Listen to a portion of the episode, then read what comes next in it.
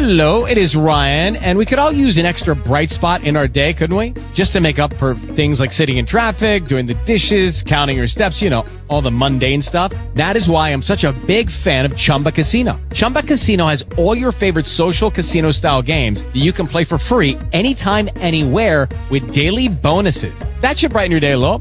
Actually, a lot. So sign up now at chumbacasino.com. That's chumbacasino.com. No purchase necessary. VGW Group. Void were prohibited by law. See terms and conditions. 18 plus. Oh, That was good. Recorded Really good. live. Okay, so uh, so uh, today is Saturday, March twenty fourth, twenty eighteen. It is uh, session five of uh, uh, uh, of communication uh, mastery, and um, we're going to be dealing with the discipline of distinctions. We started it last week, but uh, we're going to continue on and go all the way in on it. And uh, I just got to say that uh, uh, my man Tim's got a message for uh, all uh, all husbands uh, the world over. Go ahead, Tim. Yes. Drop it. Yes. All husbands, please listen to me very carefully.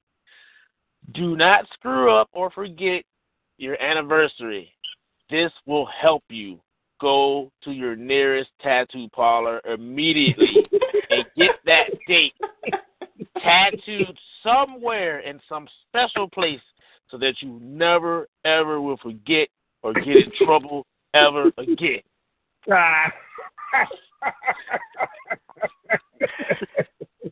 That's the message. And also, listen, and also, if you get, if you get married on Easter, you better remember that it's, you're gonna have to celebrate it twice. Right. Because some people do not know that, and that will backfire on you very badly. Get a tattoo, man. Oh my god! Oh my god! Oh man, I'm sorry I didn't come. I didn't record that conversation man. from when it started, but that was just beautiful. You can't, you can't, re, you can't copy that. You can't recreate that. You know? By the way, Thomas is on the phone. He's just on mute. What's up, And, uh, Cub? Yo, man, I just want you to know, man, I hated that you don't be talking in these calls, man. It's, you just sitting there like this was uh, qualifying men. You just like eavesdropping, man. Uh, we need to hear you because your speaking makes us think. But if you ain't gonna talk, it's kind of like, oh man, you know. So I'm just telling you, you know, please in the future find a place where you could actually talk, because, um, dude, come on, man, it's only once a week, you know. So, all right. Anyhow, now I got that off my chest. Oh, there he goes. All right. Watch out. So, now. I said Huh? okay. I'm just. I said okay. It's just uh, uh, my roommate's sleeping, so that's why I always quiet in the morning. Yeah, but we, we, we need to hear your voice because you say something and think things that make us think, you know. So, All right. you know, uh, you're helping us get this program. You're helping me get it better at the delivering it. So, yay, welcome. He's here, yay. All right. Um, yeah. So, okay. So, um, uh, um, Rebecca is not going to be here. She's got some technical difficulties. I'm not going to say why here because I don't want to remember it later. Even though I still might anyhow. Who knows? Uh, I got a good memory. By the way, Tim, just to let you know, uh, I, I agree with you on the tattoo thing, but I can tell you, my first wife, we were married on, on August uh, second, uh, two, uh, 1986. So uh, I remember dates. I didn't. I don't have it tattooed anywhere, but I remember, even though we've been divorced uh, since 1992. I so, wish I had on the the memory, dude. yeah, I got you, bro. That's what I'm saying.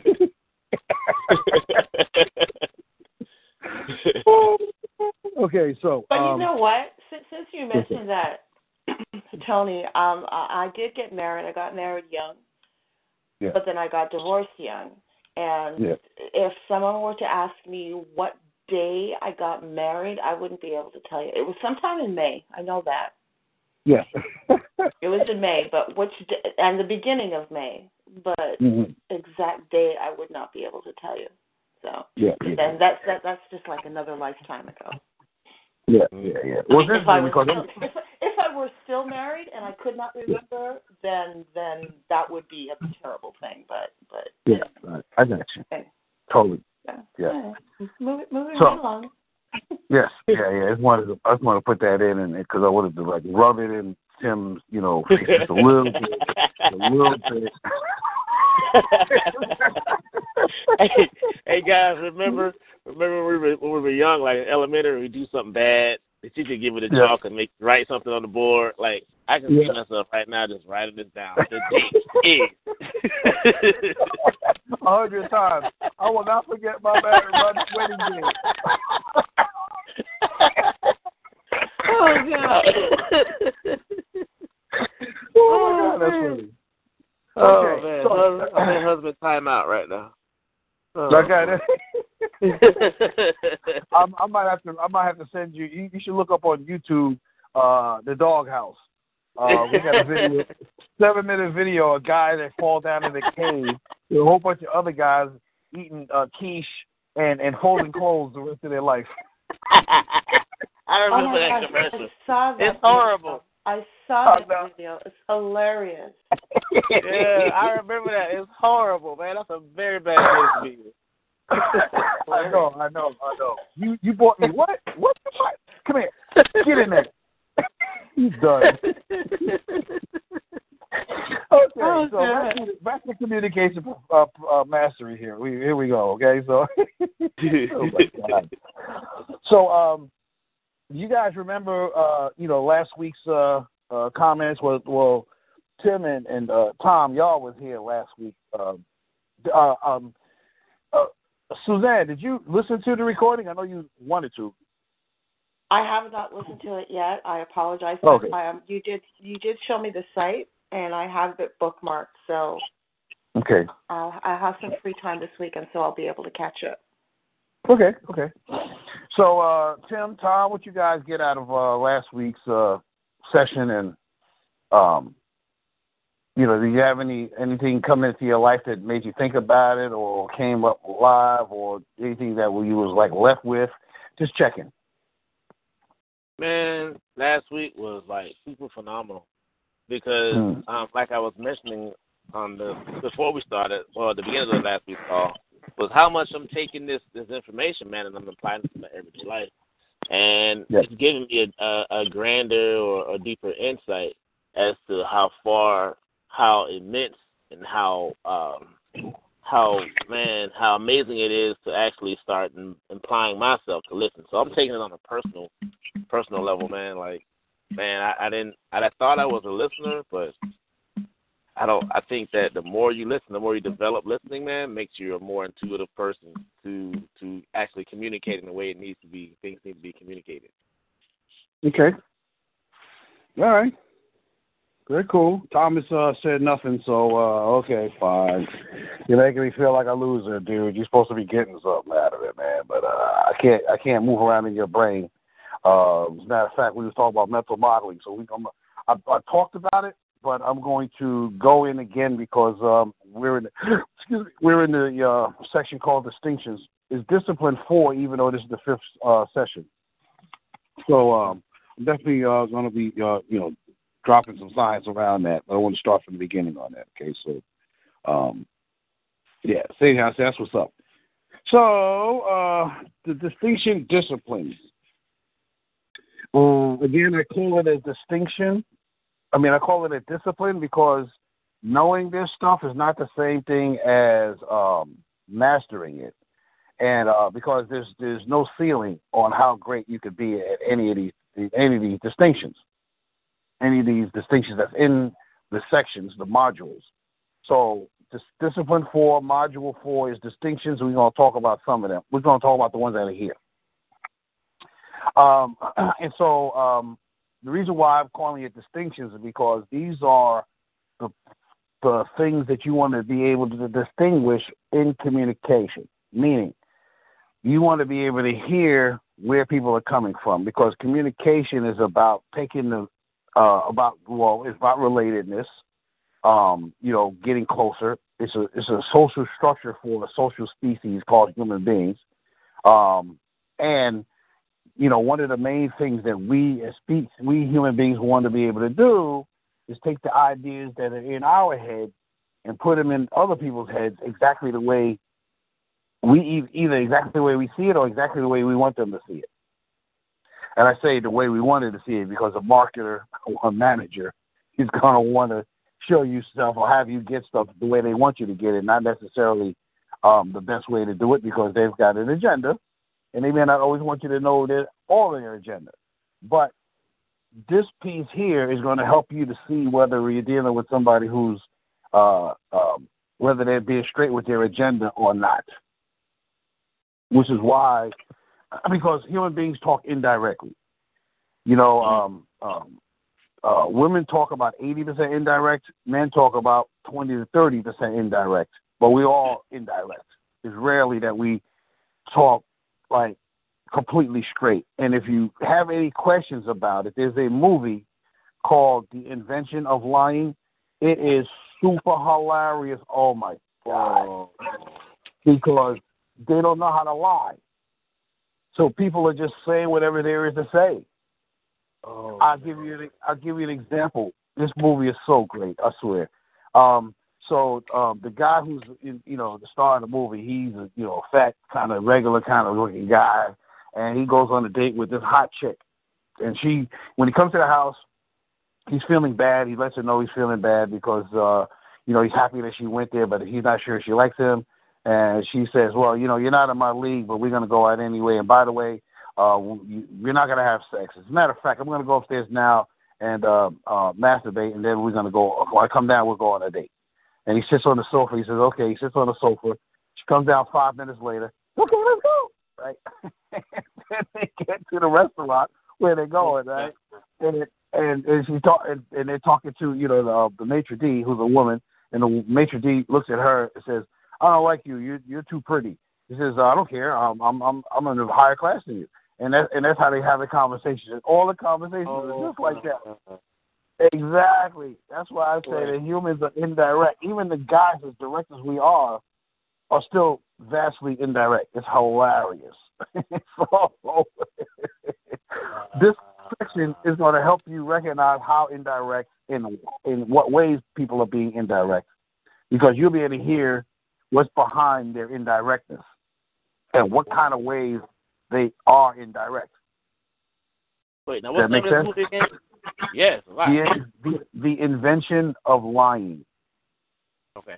It's hilarious because people don't know how to lie. The, the, lying was never a concept. Everybody was all completely truthful. They didn't want to say what they had to say, but it was it was complete integrity, bro. It was hilarious, man. You got to watch it. And the visuals are boring looking. It's just black and white because there's no creativity. So you know they would tell stories, but it would be just you know the facts, just the facts, just the facts. so when he invented lying, he also invented creativity. But you, you know, I usually don't. Most people don't get that. That's also a part of it. But yeah, that's that. That was a part of it. It was uh, lying allows for creativity because you can think of something beyond the what so. But uh, yeah, if you want to say that, if you want to prove that people actually are indirect, show them that movie and then say, "Are you actually that honest?" Nobody's going to say yes. That it's not, not even to you know the priest during the confessional. You know. So like I always I always knew this, but I, I never really um I always thought of it in my head. wonder. Huh? You have to wonder. You have to wonder why do people do that? Why do Mm. people? Why are people not direct? Yeah. Yeah. Are are, are they? pro- like, Do they do that to not hurt somebody's feelings or or Or it depends on the person. themselves? You know. Yeah. Well, it depends on the person. Um, it also depends on. Well, I think it's really mostly a matter of the way we were raised, because as kids we're that honest, and then we Yeah. realize that we can't get away with it, and so we start finding ways to communicate in ways that get us what we want without getting in trouble.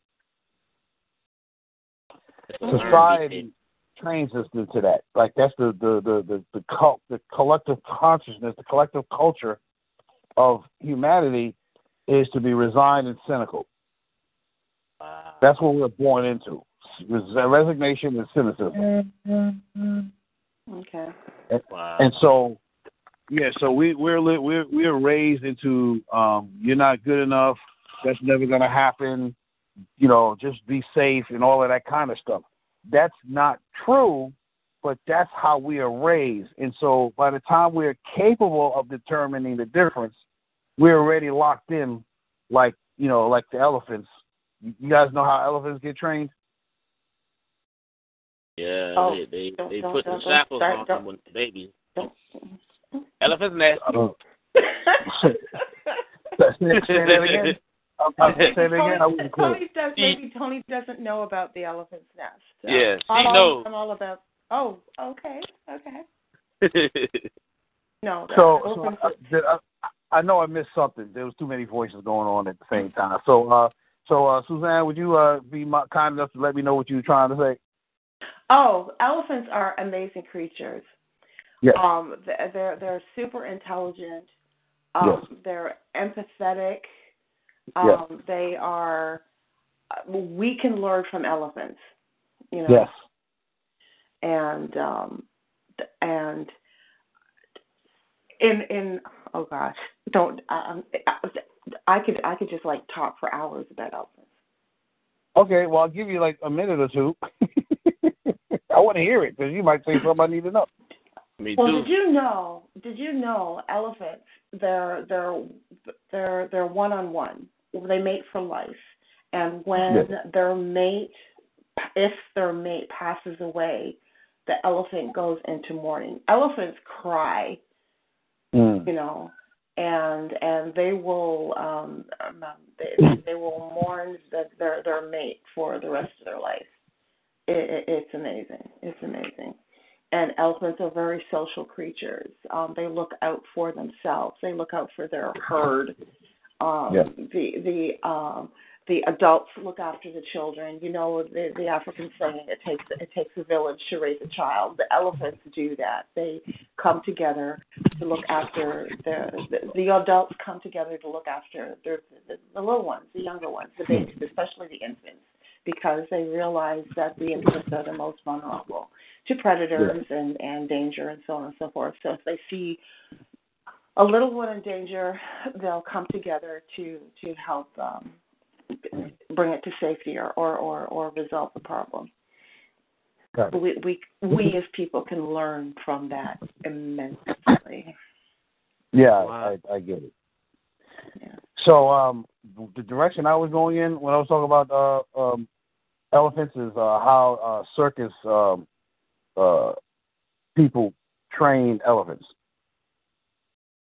Um, when the elephants are babies, they put this massive uh, chain around them, put the chain in cement, and uh, I've heard they've even put spikes on the chain on the, uh, the the the piece that's wrapped around the elephant's leg, so if they really try to you know do something, it will hurt them, and they won't be able to get out.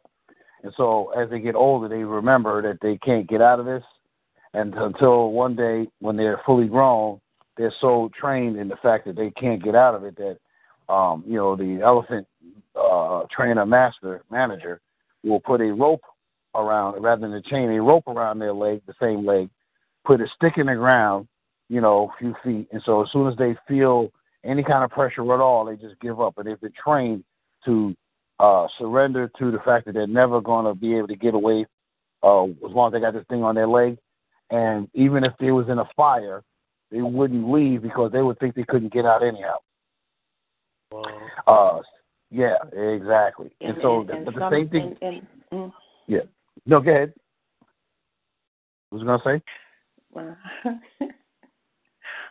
in in some instances, you can sort of uh, no, no, I don't want to say it. I already know where you're going with it, Suzanne. That's where I'm at. Uh, okay. Um, well, I'll just say It, that. it, uh, it, it, it, okay, go ahead. go ahead. No, go ahead. You, you you know, I want to hear it. Go ahead.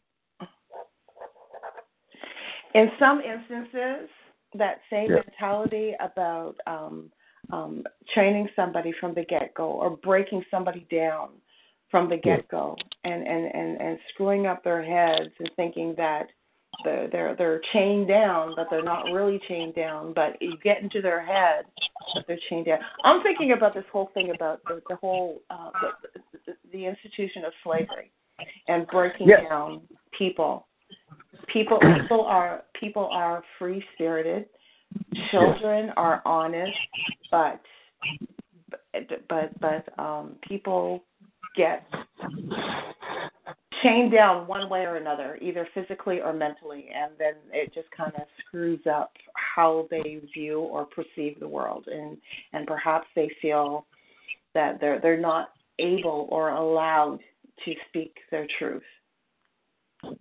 That is reason. exactly that is exactly the point of this particular module Okay. is to be able to tell where people are in their own head when they may not even know, or if they do know, they ain't gonna say. And so, in order to be able to effectively communicate with people, you need to know where they are, and that's why this uh, that's why the section is so important. One one thing I like to say to that guy is, for one, to know where people are in, in their minds. But the most important thing is to realize and, and understand where you are, where I am, when it comes. to Yep. Uh, yep. I would agree with you on that one, my brother. And that's why being accountable, that's why learning how to learn, that's why knowing how to listen and what to listen for is so important because you can't do that stuff if you're not conscious. Man, people need to be on this call, man. For real. Say again? We need a lot more people on this call, man. People need Well, to hear this. starting tomorrow. starting tomorrow. So there you go. All right. So in this module, there's uh, three different uh, distinctions, and they're all heavy. but I mean heavy by rich in content. So the first uh, of the distinctions here is called uh, mental modeling. Mental modeling. I first came across the um, uh, this um, thing reading conversations with God. In a, in a minute or two, I'm going to read you the quote that first grabbed my attention around this, and then um, and then uh, the second place I got this distinction from would really like laid it out for me such that I couldn't resist it anymore. Is a book called uh, The Fifth Discipline. The Fifth Discipline.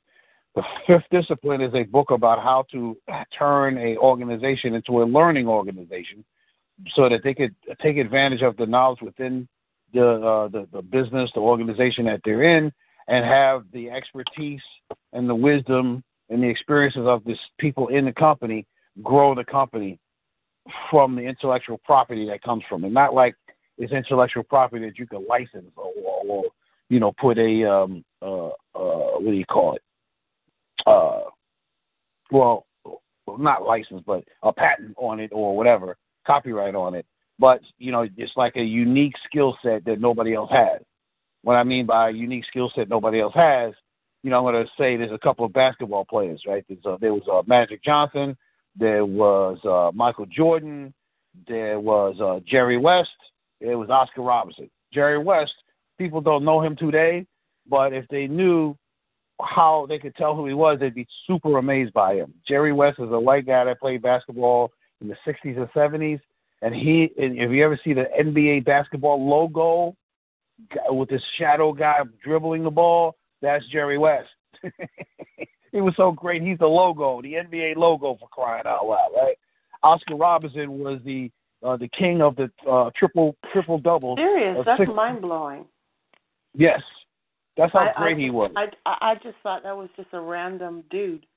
No, that was Jerry West. They used to call him um uh uh what did they used to call him? Mr. uh uh Mr. Fourth Quarter or something like that. It wasn't a Mr. Fourth Quarter, but he was he was uh oh Mr. Crunch. That's what they called him. Mr. Crunch. Because at crunch time, this guy almost never missed. That's what they call him, Mr. Crunch. He was six foot three. Actually, when I look at uh, Michael Jordan's basketball style, he's a combination of Jerry West and Dr. J. Okay. Yeah, Jerry West was hardcore, edgy, stop short. You know, he and in the fourth quarter he played harder than the rest of the game. It was amazing. And um and then there was Oscar Robertson. Oscar Robertson was six five, but for like the first five or six years, he averaged like ten rebounds a game and thirty points a game. This was before they had three point shots. Him and Jerry West was the epitome of the top two guards in, in NBA history until Michael Jordan showed up. Wow. Right. So, but the reason why I'm bringing those guys up is because they had unique basketball styles, even though they had, you know, skills in the same areas. Jerry West wasn't a rebounder. Man, in fourth quarter, he wasn't missing. Sorry, he just wasn't. Mr. Crunch, that was his nickname, and he earned it. He deserved it. So, what was Oscar's uh, last name? I'm sorry. huh? Oscar Robertson. Okay. Yeah. So for the first five years of his career, he averaged a triple double for the first five years of his career. Yeah, legend, Hall of Fame, first time out. Anyhow, um, you know, I bring this up because, you know, we all have our skill sets, and then we have our ways of uniting them, but we also have our, our unique ways of expressing them. This is why mental modeling is so important. So I'm going to give you a definition based on what I got out of the uh, fifth discipline. Uh, what they say is mental modeling. So uh, the internal images, thoughts, ideas, and beliefs held within the mind of every living being regarding how the world works. Mental modeling determines not only how we see and make sense of the world, but how we take action. They are active. Mental modeling is active. They shape how we act. So, but I also said every living being. So, what I mean by that is that every creature on the planet has a mental model. Mosquitoes have a mental model of how the world is designed. So do bats, sharks, monkeys, dogs, and cats, and humans. We all see the world differently. We have different visual connections. Um, you know, bats can see great in at nighttime, and they and then they chill out in the day, right? So they always in the dark for crying out loud, right? Doing whatever they do. That's how the world is to them. Camels got a different world to them, you know. So like, like every creature has its own design, and so does humans. But then every creature within that species has its own unique design in how it looks at the world. So, um, what are you guys getting out of this so far? Hmm. What you got, Suzanne? Um,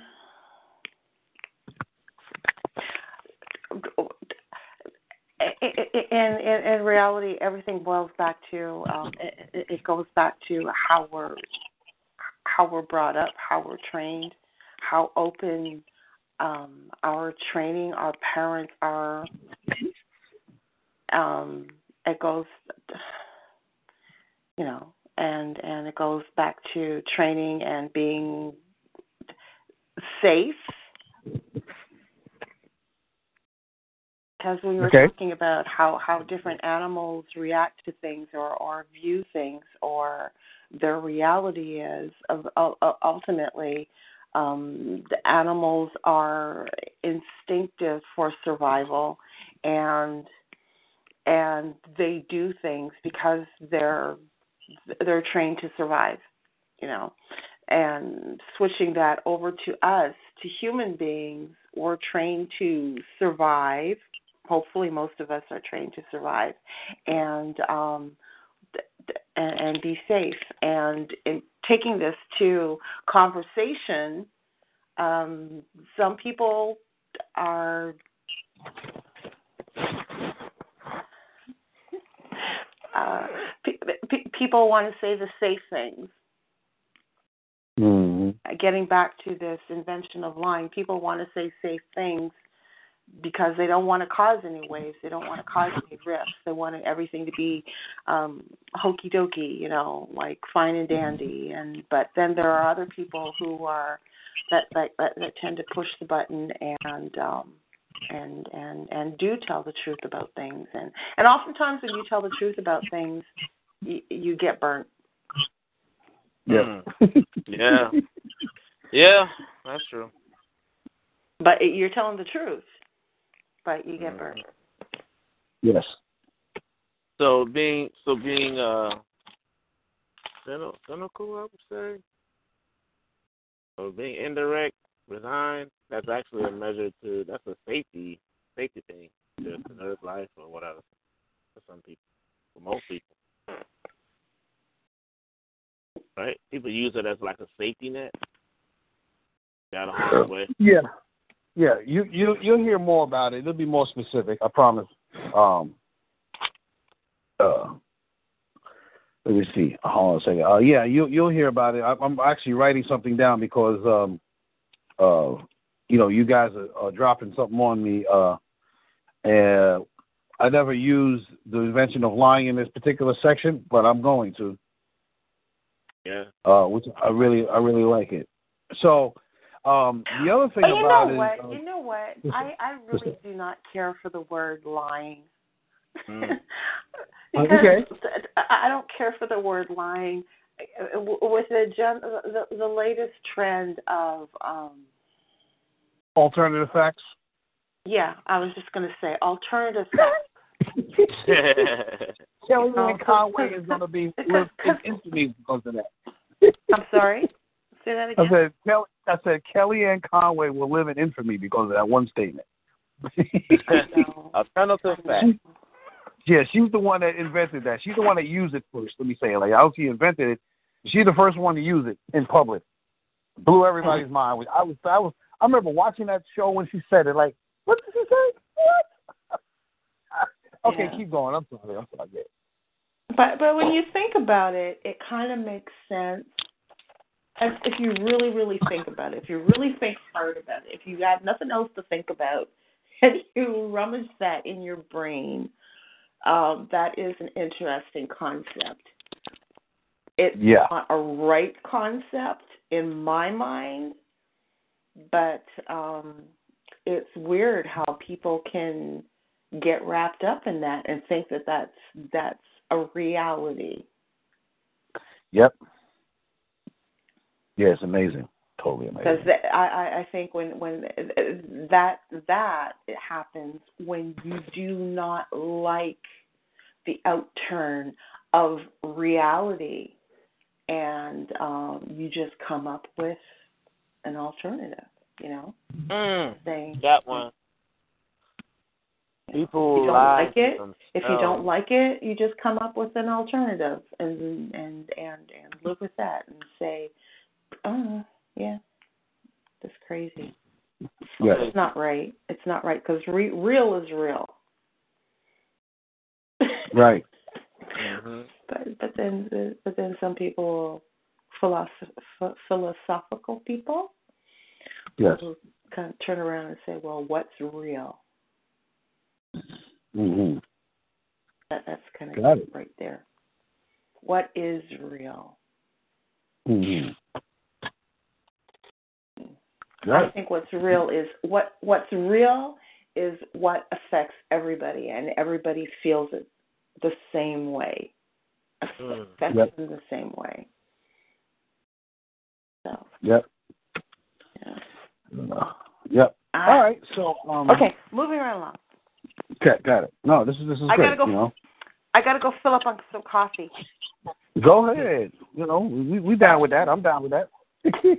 Still listening, but I need to fill up on my coffee. So yeah. All right, good, good, good. I'm cool with that. Cool, really. So, um, uh, where I wanted to go around with this is that um, when people really understand um, that there is such a thing as mental models, and that um, everyone has their own mental model, hopefully that will end their assumption that how come you're not like me? How come you don't think like me? How come you don't do like me? You know, like why aren't you? Why you know, like it would have you communicate in ways that would make sure that they get what you're getting because you already know you're starting from a perspective that they don't really know who you are. I mean, you don't. I mean, excuse me, you don't really know who they are. They're not you. You know, you don't know who they are, and they're not you. It could be your wife, but she learned something today that blew her mind. She didn't even remember to tell you because her mind is still blown. But yet, you know, now she's acting a little differently.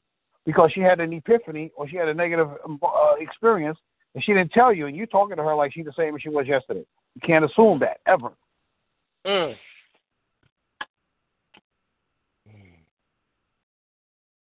It's like, like consider the fact that the next time you talk to somebody that you always talk to every day, it could be like they were blind the day before and now they able to see. I've seen videos where people was able to hear for the first time. They were deaf and they was able to hear, and the look Yeah. on their face, the look on their face was like making me want to cry Oh. because they were so joyful. They were so shocked, like they couldn't even imagine what that was like. And so, if you start off with, they're not like me, they don't think they're like me, it's going to inspire you to want to communicate in ways that's impossible to misunderstand because you know that you'll say something that could be understood, but also, if it can be understood, that also means it can possibly not be understood. So, they're not like you. They're not in your head. They can't see what you see. And so they're going to do what they think is the right thing. And you're going to do whatever you do. And if you don't know this, then you're going to fall victim of whatever the result is of an ineffective communication. Does this make sense? Mm-mm. Yeah, it makes a lot of sense, especially in my writing and how I interact with my um with my friends. Yeah, I agree. So, so now I want to uh, say uh, uh, the statement that I got that, that is so critical to this whole thing that I got from the conversation with God books. Nobody, excuse me, no one does anything wrong given their model of the world. Mm. So, the pictures, memories, beliefs, and other mental concepts in the minds of people that make up their model of the world are purely and only the principles they've chosen to align themselves with, whether consciously or not. So, you know, they're looking at life from the standpoint of life is unfair or life is unsafe or life is, you know, you got to be greedy and, and take care of yourself because nobody else gives a crap about you, or whatever their model of the world is. So they have it, but it's but they're they're using as as the basis of their actions. So I know in another session I was talking about, you know, the, the glass dropping at work, you hearing it. Then the glass dropping, you're in the kitchen, you hear it. Then the glass dropping, you're in the bedroom, but you hear it in the kitchen two o'clock in the morning, you, you only went home. Why is there a glass dropping in my kitchen when, uh, when I only went home? Who's here, right? So you got a different thing. So each one of those locations has you see the impact of the glass breaking. So it's the same thing with conversations, right? One conversation you're having with somebody you want to go on a date with, or your, you know, your, or your, or your spouse. You know, that's one kind of conversation. You're gonna have one set of ideas in your head around it.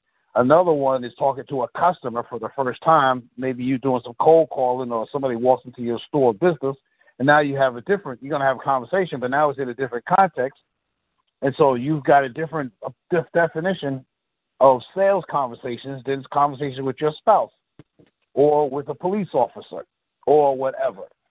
So we already have this. Our brain goes from something happened to uh, we have a thought about what happened, and the thought is based off of our interpretation of how we think the world goes. So people that say don't trust people, they don't trust people because they think people are untrustworthy. So anything that pops up to their head is going to be based inside of a lack of trust. Mm. Their Whoa. their model of the world is lack of trust, and so everybody suspect. You got to work real hard to prove that you're you're trustworthy to those folks. Mm. What's he gonna say? You asking me?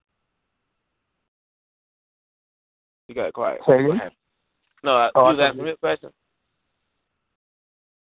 Hello? Say it again. Hello. Oh, I'm yeah. here. Can you hear me? Oh. Yeah, yeah. I hear you. Just had too many voices happening at the same time. Go ahead. no, I was just thinking about um. I don't know if you guys watch wrestling at all, but anybody remember Stone Cold Steve Austin? Oh yes. Yeah. Well, one of his slogans was "Hell yeah!" one of his slogans was uh, DTA, and that meant uh, don't trust anyone. And um, Mm. I remember that mental model just kind of being up there, and people would wear those T-shirts and stuff. And if you Mm. think about it, you see what I'm getting? Mm. Yep. Yeah. Yeah, marketing is another one, but it's really not so much marketing as it is public relations and advertising. But get the message out there to to to um, transform the way people think about you or what you want them to think about. You know, if you're selling or something, right? So, Right. Uh, so if you're a little kid, like eight years old, and you're watching that, right, okay, I got it. right. So now, here's how you know for sure that everybody on the planet, every human being on the planet, has a different mental model. Now, if we meet each other in certain specific areas you know, me and somebody else from the Bronx that went to Taft High School, you know, we partied at the, you know, at the clubs that, you know, DJ Kool Herc, the father of hip hop, was at.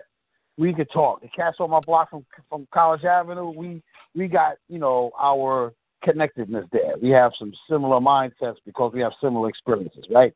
Same in mm-hmm. school or whatever, right? But yeah, just because we have a, a an idea here that's similar to the idea, you know, that we all have the same ideas, right? Whether being black or going to a particular personal development company or, you know, being in a club, a mastermind group of authors or whatever. There are places where we meet people, but still we are uniquely who we are, right? So how you know this is, I'll give you an example, and I think I used it last week, but I'll just say it again, which is if you had a house you were selling and you had, you know, open house, but you had couples coming in one at a time, you had 10 different couples in there, you say, hey, how would you design this living room? You're going to get at least 10 different design uh, uh, uh, conversations. And if the husband is dumb, you're going to have more because he's ready to shut up and let her, let her talk about how she wants to have it. Guys have permission to say no if they hate it. But if otherwise, if they just if they don't just hate it, disgusting, and make them vomit, they can't go to sleep. If it ain't that bad, let her go, bro. Just let her have it. You know what I'm saying? You'll be. That's the laughter of recognition, Suzanne. Can I have that in writing? Can I put that in have writing? that in writing, please?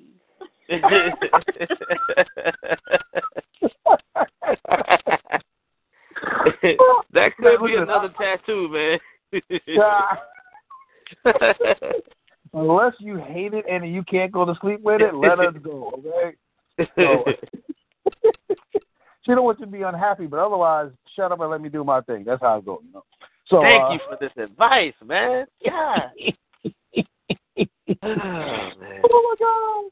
But yeah, so seriously though, you know, you're gonna have all of these different versions of it because everybody has in their mind how life should go. So, in order, now that you understand the concept of mental models, um, I'm going to just communicate to you how to distinguish it, how to deal with, how to identify, and then how to deal with them.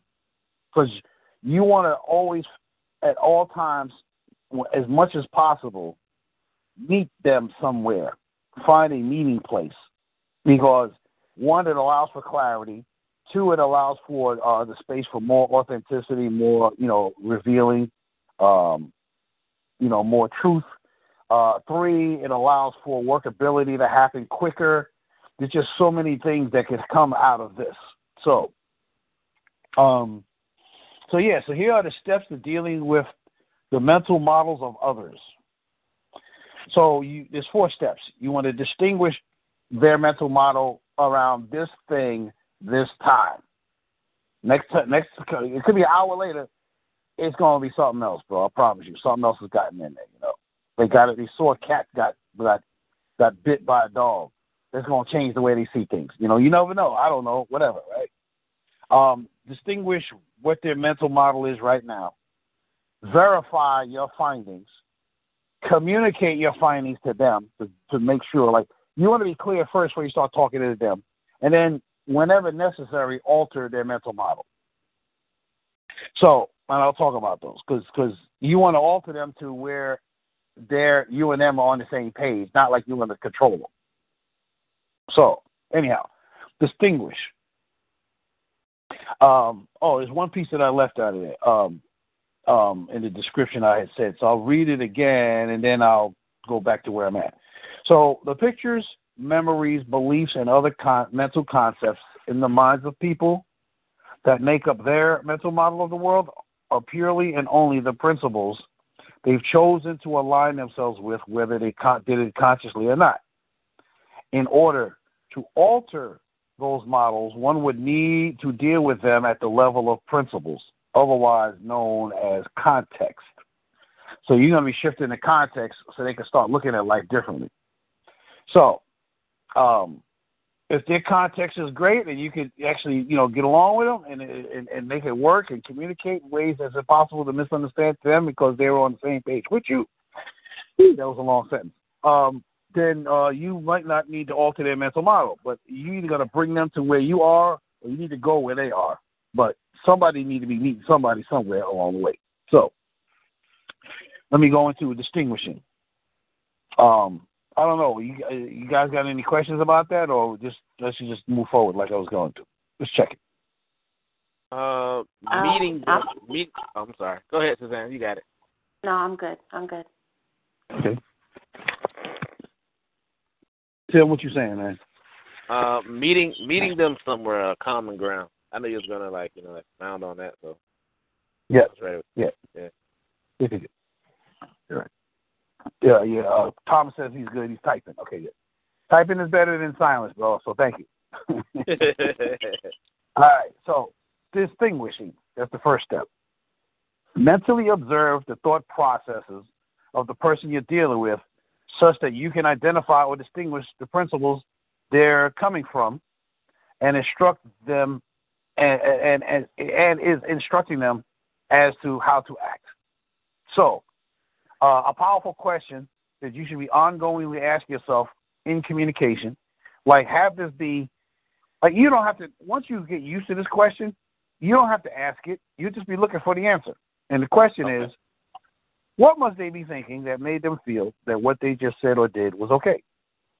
Now I know y'all heard me say this question before, but Oh it should God. be one of those questions. that that that that that that that question pops in my head so many times during the day because people say things. People say things, and and I have sometimes I have to bite my tongue Yeah. because they say things that are, are in my head is a little twisted, a little off, but then Mhm. I wonder how do they feel comfortable enough to say these things? Right. Yeah. That's an acknowledgement of you. you they feel safe around you to, to, to say that. Keep their. Uh, but but then but the, yeah yeah yeah yeah. Okay. Yeah, they may think So- you're weird, but they but they know they won't get in trouble for for saying you're weird or something. I don't know. Mhm. So But that's a good, that's a good thing. You know, it's a good thing. Tim, what was you gonna say, man? no, I was trying to repeat how you said that. What must they be thinking to do or say what they just did, right? No. What was what must they be thinking that made them feel that what they just said or did was okay? Because remember the process, right? Yeah. Something happens, then you have a thought about what happened, then you have a feeling about what you just thought, then you take some action. So it's thought, feeling, action. That's how it goes. Something happened, thought, feeling, action. So what was they thinking, right? The thought, it made them feel the feeling, and what they just said or did, the action was okay. Got it. Make sense? Yeah. Yeah. My sister taught me that one. Um. Uh, you know what? I'm not gonna go there now. But but yeah, I learned this one in 2000, uh, September 22nd, 2000, when I learned this question. Cause she was like bugging, and I was like, "What the heck is going on with you?" But that conversation was the last time we ever had an argument, September 22nd, 2000. And I'll talk about it another time, but I'm not gonna do it now. Um, but that this here should be like not just a question that you ask yourself, but it should be an ongoing mindset that you don't even have to ask yourself because you're just looking for it. Mm. You know, so like when I'm talking and I'm leading, I'm coaching, I'm listening for what what are they what must they be thinking right this minute? Is making them feel that, that what they're saying is, is making sense or not saying is making sense. You know, like I haven't figured out Thomas's uh, uh, mental model yet, but uh, I'm trying. I'm trying. You know, I can't hear it, so you know he ain't saying nothing, so he ain't giving me no clues. So he's like, it's a secret. You know, it's a, it's a safe. I'm trying to open the I'm trying to open the safe. What's the combination here? But uh, yeah, I'm picking on you, man. I don't care. Uh,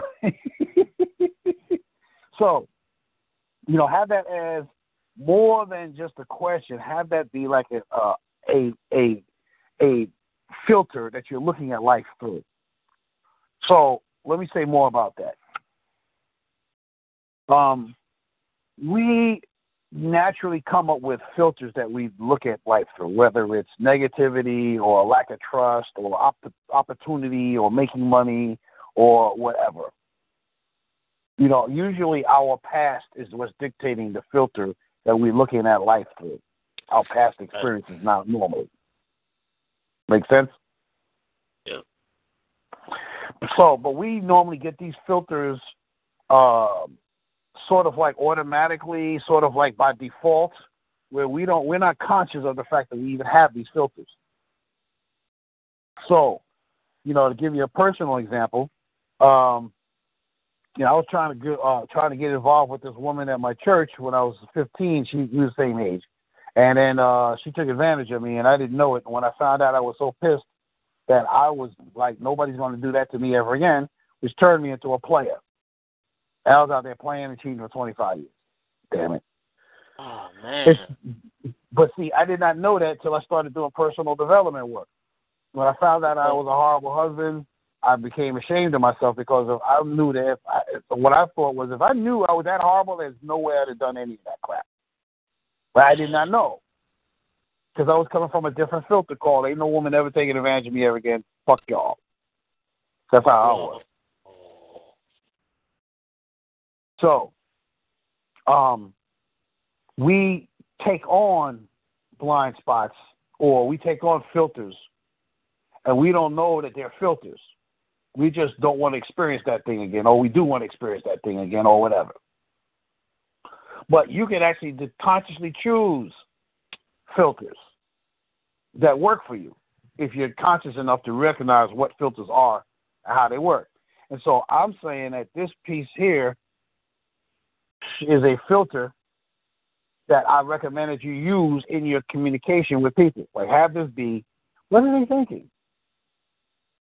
What are they thinking? What's going on over there? How do I find out what they're thinking? So checking in on a regular basis is a, one way of doing it. Make sense? Yep. Yes. Yeah. Yeah.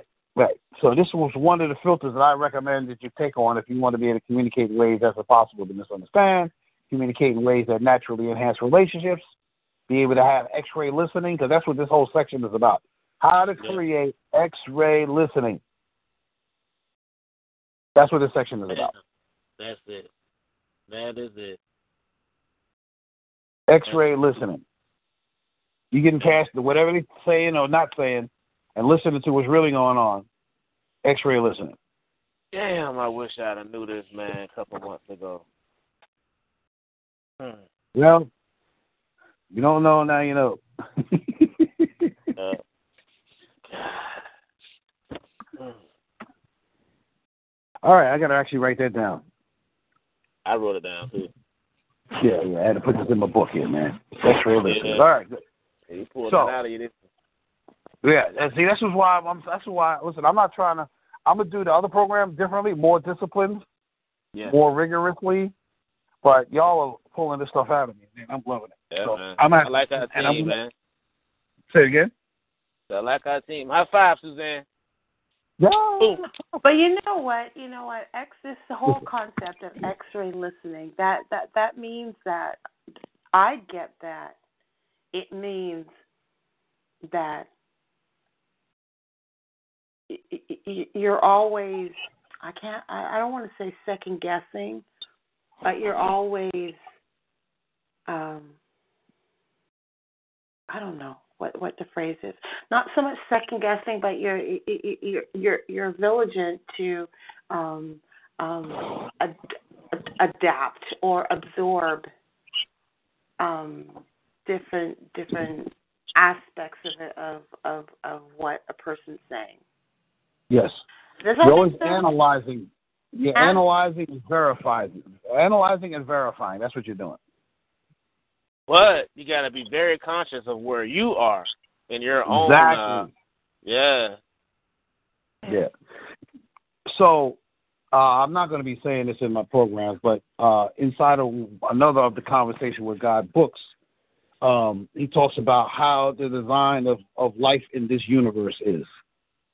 And the design of life in this universe is uh, three pieces. There's functionality. Everything needs to work, function. Second is adaptability. Everything needs to be adapting if ch- under changing conditions, have the capacity to adapt. And then third is sustainability. And you adapt so that you can sustain yourself. And that every creature, every living entity, every functional entity actually, because you even look at plants and you look at planets, they're they're designed inside of all three of those functions. Functionality, adaptability, sustainability. Right? So if you're looking at that, just from the standpoint of functionality, um, mental modeling, developing X-ray listening, taking on, um, you know, what must they be thinking that made them feel that what they just said or did was okay? Like checking in, because what you're really asking is what is the mental model? How are they seeing the world right now, right? But that's that could be a chosen filter, like you choose to use that as a filter versus I hope I don't get in trouble, or I hope people like me, or something else that's a lot less productive. Follow? So Yes, I So- answered in my head. Yes, I follow. ah, checking in on your mental model. That's what I'm checking in, checking in, checking in. Right? I'm always checking in, right? Because I'm checking to see Yeah. if what I'm saying is landing the way I intended to land. So Yeah. I mean, I do it more while I'm doing trainings than you know, than in regular conversations, but I do it there too. Yeah. I know. So yeah, yeah. So, um, yeah. So I will tell you the first mental model, the first filter I've chosen to live my life by. I chose this. Well, I got created. I'm going to say it got created in 2002. I'll tell you what it is. Um, so the filter I chose to look at life through overall is uh, take the, taking the high road, fully aware, expanding comfort zones, being transparent, holding the space of love. Wait, wait, wait, wait, wait, wait, wait, wait. You hold on. Taking the high road. Yeah. Fully aware, Fully aware. Expanding comfort zones. Sometimes that's an ouch for me. expanding comfort zones, being transparent,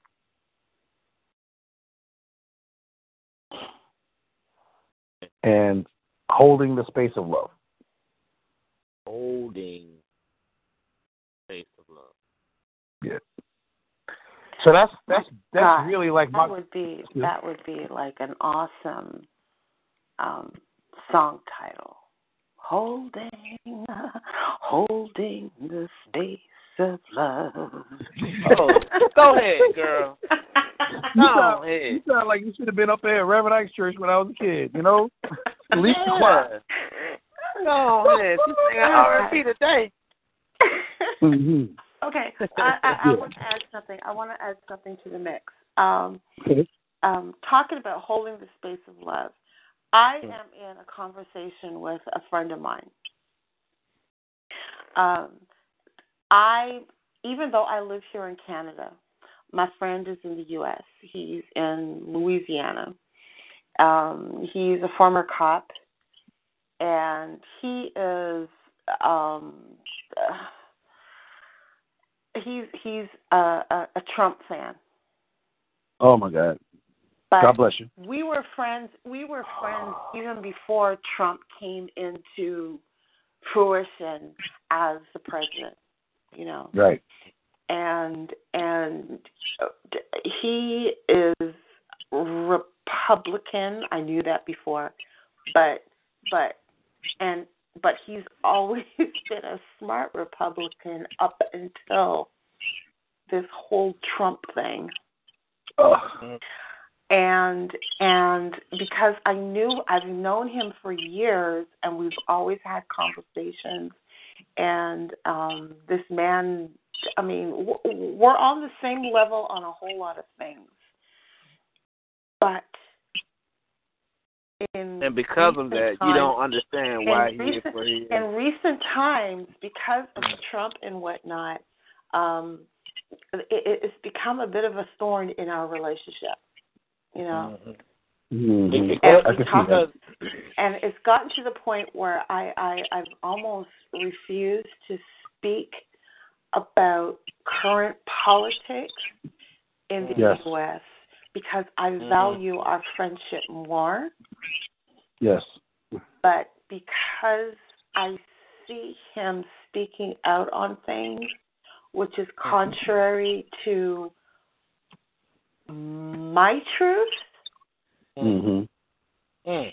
I- I'm wrestling with our friendship right now, I completely can relate. and and that's that that's a really really tough corner to sit in because you like the person but you don't like what the person's saying. So you have to um ultimately i'm going to have to draw a line. Because Yep. it's it's making me feel uncomfortable and i've expressed this to the person. Hmm but um apparently I don't know it, it yeah, I've expressed this to the person so it, it's gotten to the point where I'm I'm beginning to believe that um he's not listening to me. I mean, Yes. I I been open here even though I'm not even though I'm not feeling what he's saying, but I Right. open ear because I value our relationship. But um, I'm getting to the point where I don't feel that it's reciprocated.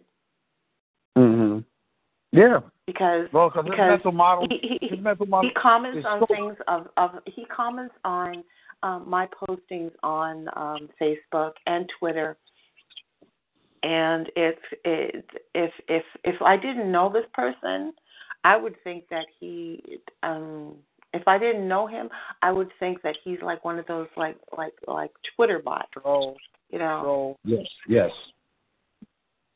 So it's kind of Yeah. awkward. It's kind of awkward. Um, yeah. So Yeah. when when you're talking with somebody and you like the person, you want to like the person, but they're saying things that are contrary to what you believe, Mm. how do you keep up the conversation? How how do you yeah, how do you keep up the conversation with them? Well, rather than That's, me, that's rather the struggle. So I totally get it. Rather than me trying to answer it right now, I'm gonna give you some tools. This section is about the tools for that thing. Actually, the next three sections. This one, the next three modules. This one, and the two that follow are uh, going to give you the, the tools to decide how to go about this. Because some people, you're gonna be like, you know what, never mind, because they just ain't ready. It's like you know you like I don't throw away anybody, but I will leave them alone until they wake up and then they come back to me and I open I'll accept them with open arms. But I'm not going to deal with somebody that just refuses. I just can't do that. It, so but it depends on your skill set and being able to find common ground. You know, to enroll them and coming to your side, or at least accepting your side, or something like that. You know what I mean? So, um, Matt, you know, a lot of times what you're dealing with is people are, yeah, how come you're not like me? That's who you're dealing with with him and a lot of Trump, you know, uh, uh, uh, fans, followers. Mhm. So, you know, how come you're not like me? And uh because I'm because I'm me. Excuse me. I didn't mean. I'm sorry. I didn't mean to be me. I'm sorry, but I'm, I'm me. You know, like. so, Yeah. So you just got to be you got to be honor your own principles and stuff, you know. So You gotta be Um, diligent. yeah, and you got to be clear, you know, which is what distinguishing is about. It's like getting clarity, you know. Right. Yeah. So I completely understand you guys, man. Makes a lot of sense. yeah, I got a friend. I, I got a friend, a black man, who's a Trump fan. I don't understand that. And you know, I'm gonna leave it right there. I just, I just, I just don't understand. I just, huh? I get you, dude. By the way, I'm, I am going to tell you this though. Okay, I'm going to say one thing. Last night I was listening. I was doing my laundry and I was listening to uh, Yo- Yo- YouTube. You know, with the different news uh, reports out there talking about this, that, and the other. And one of the news reporters blew my mind because what she said was so simple but profound that like I can't be the same ever again after that. And what she was saying is that um, the president has a relationship problem. He's got a problem with relationships, uh, with politicians, with businesses, with women. He's got relationship problems, and I'm like, oh gosh, how come I didn't get that? And then I got like a thousand different epiphanies as a result of it, but not just about him, about people in general, overall. And I'm like, yeah, he's got a relationship problems, you know. So I'm not trying to go into that. What I'm saying is, what what I'm what I'm what I'm present to is, you know, what you're talking about, uh, Suzanne, and mental modeling. As a matter of fact, when I heard her say that and describe it, I went into mental modeling, not like the word mental modeling, but I started looking at the way other people think. And I realized that this is an opportunity for me to learn how to disrupt dysfunctional mindsets, disruptional thinkings in new ways. That's why I was like, oh my God, like I, I like that took over my mind for the rest of the night. You know, sometimes you have one of those epiphanies where you're like, you just can't be the same anymore. That was one of them. I mean, forget about the fact that if he's got relationship problems and he was willing to listen, I'd be happy to help him. Forget about that part. It's just like it's just so many more people besides him. Yeah. You know what I mean? And then, you know, it's an opportunity for me to improve my skill set so I could, I could work with people like him quickly and get through. You know, I know Tony Robbins can do that. You know, I want to get to the point where I can do that with the most famous, you know, important, powerful people, and get through to them because if I could transform them, I could transform everybody else. You're doing that now, Tony. I'm working on it right now. as we speak. yeah, right. Yeah, right. Have love go viral. That's what I'm saying. So. Yeah. right. anyhow, uh, once you identify, once you know you you're standing and you you're trying to distinguish, um, you know, person's mental model. You know, keep checking in with them until you get where they're coming from, get where their mindset is, and then after then, because the, the the process is distinguish, verify, communicate, and then alter when necessary. Next one is verify your findings. Right. So as things come to you in your mind during these interactions with the people you're working with, ask questions intended to clarify and verify your insights, observations, and conclusions as completely accurate and irrefutable before you announce your findings to them. Like, you know, you're a, you're a, you're a, uh, a lawyer who is, um, uh, no, you're a prosecutor and questioning, you know, the defendant to, to, to find out what's really going on over there. You know, or you're a, you're a defensive lawyer who's investigating a a uh, witness um, who's supposed to be, you know, uh, against the uh, his your defendant, your client, and you want to find something in there that's going to give you what you want to defend your client perfectly, right, or whatever. Like you want to go in, but not leave them with the experience of going in on them. You know, so so you want to ask questions and then check in and ask questions and check in and listen and talk and hear what they're saying. Um, but you don't want to leave them feeling like they're dealing with a lawyer. You got to do the law, the, the the the investigative work, without them knowing that's what you're doing. But you gotta leave them. The, the goal is to leave them better than you found them. Exactly, that too. Yeah, that's uh in a different section, but yeah, definitely. You, you that's that's all through, right? That's outstanding customer service. But um, yeah, you want to leave them better than you found them, and you want to be sure what you find about them is clear, accurate, up to date, and you know, and irrefutable. You know, so you want to check in and and and and hear what they were saying in response, but you don't ask them necessarily direct questions. You can ask them questions that that that they're telling on themselves. That's another thing you want to do is get people to tell on themselves.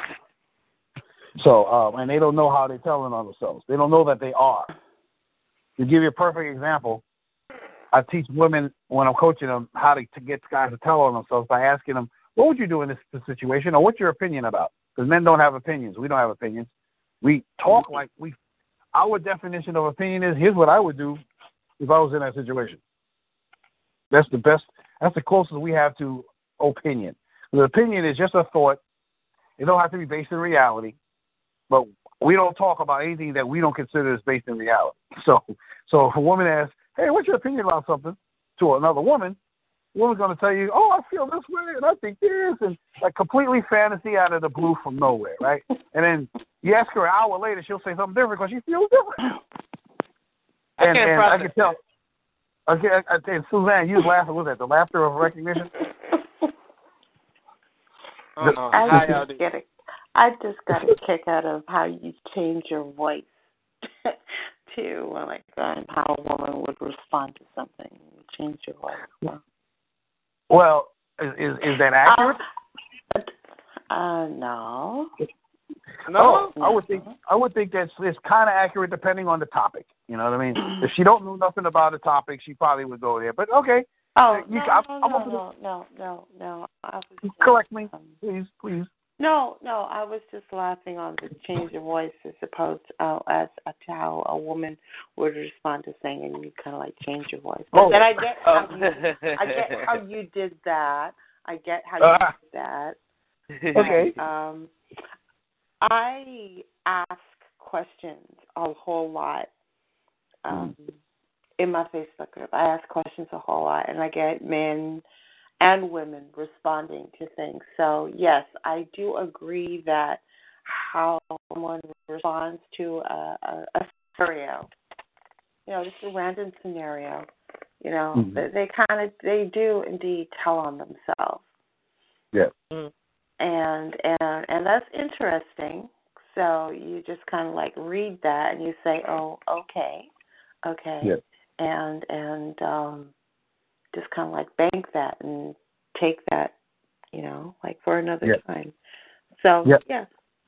it's interesting, and it is interesting how I find interesting how you know, they say men are from Mars, women are from Venus, men are from Mars. So there is a distinction that men think about things commonly, generally, men think or, or perceive situations a different way than women do. And and I like to come I I I my my my I like to come to um, open up this conversation and and and come to a common ground or, or come to a general understanding to open up the venues of an understanding. And Yeah. it's interesting how men and women are so different Yeah. on some topics and they're on the same page on other topics. It, it, it's Mm. wild and crazy. You pulled Yeah. it out of my head. Yep. It's Yeah, wild that's true. Yeah. Yep. So the ones that are different is hilarious, and the ones that are the same is great. And the ones that are different, that are not cool, are like, you know, sad. It makes me want to cry. But the ones that are great, that are different, that are great, man, make me want to celebrate. So I'll be seeing the differences, but uh, I get what you're saying for real. And you know, if a woman is not like an expert in a particular field, and you ask her her opinion, um, you don't know what she's gonna say from one minute to the next, and you ask her tomorrow, she's probably gonna say this different thing. But guys, we don't do that because we're fix it. We gotta fix stuff. We gotta get it right. We need to be successful. So we only talk about Feel what it. we're gonna do. Huh? Fix It Felix. Yeah. That's a It Ralph Disney movie. Sorry, guys. Mm. Mm. So anyhow, uh, you know, and and you know, I'm not gonna say every woman is that that way because I'm pretty sure. So, for example, that uh, Pocahontas, uh, uh, Elizabeth Warren, is not that way. She don't have opinions. She only got facts. You know what I'm saying? As an example, but I love um, generally, I love that too. I love her, man. She is amazing, man. She's, uh, if, uh, yeah, I'm not trying to do have this be a political uh, recording here, but uh, uh, I, She I've chewed out.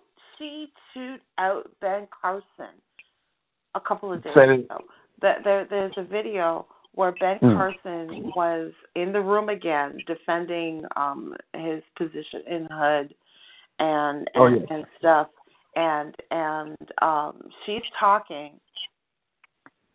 yeah, there seems to be a disconnect. I mean, if you just look at that conversation, I'll see if I can post um, the, the the the link that I saw in in, in the group chat. Um, yeah, but she's talking on one level, and he's responding on a different level. There there is no connect. Ben Carson is another story upon himself but Yes. there is no connect. She does talk facts. yes. He, uh, he, he, he, I don't know what he talks. I- I'll Yeah. I'll find the link and I'll share it. Yeah. So, I mean, All right. if if you're speaking if you're speaking with someone, if you're having a conversation with someone, you would like to think that you're on the same page. But some people Yeah. are just bent on deflecting, and they Yeah. don't want to talk about the issue. Right. They, they, they- and and and then they don't want to talk about the issue. They'll just deflect and they'll just just make it or turn it into getting back to this this this this Conway thing, this alternative facts thing, this this alternative reality, this this other or if if you're speaking on an issue, you got you want to stay on point. You want to stick to the facts. But it's kind of hard to stick to the facts when the other person does not recognize does not recognize it as being um, factual or or the truth. Mm. Oh my gosh. Yeah. Yeah. Okay, I need more coffee.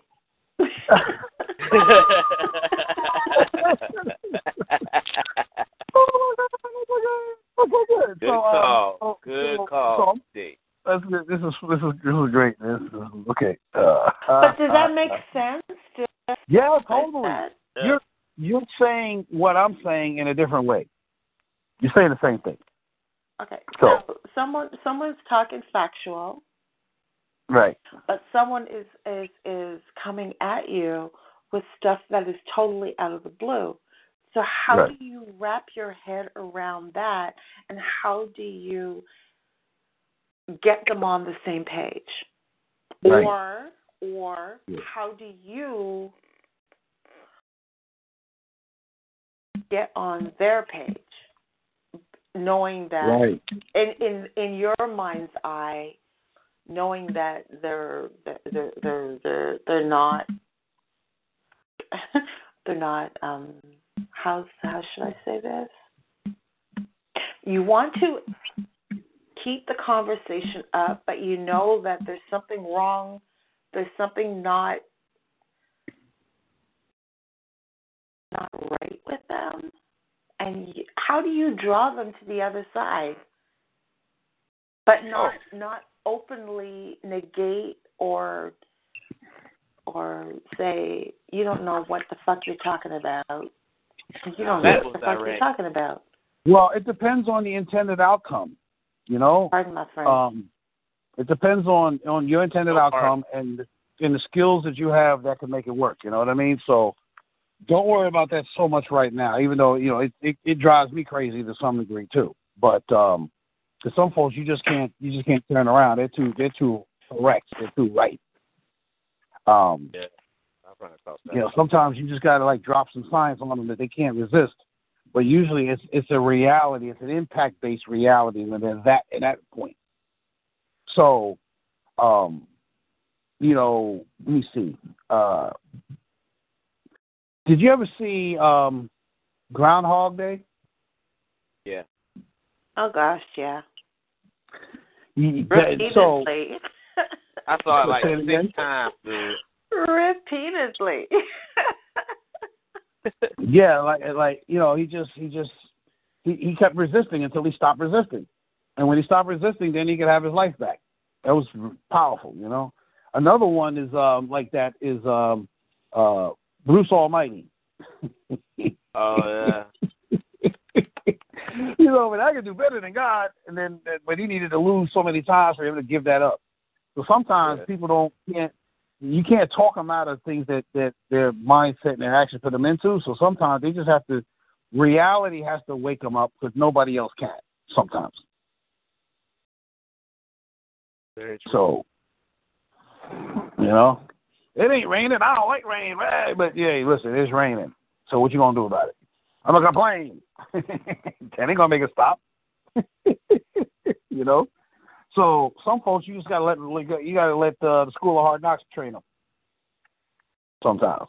So anyhow, um, once you verify your findings by ask checking in with them, the next thing to do is to communicate your findings and the impact of those findings in a way that they get it fully if they're willing to listen, because at some point their patience might run out.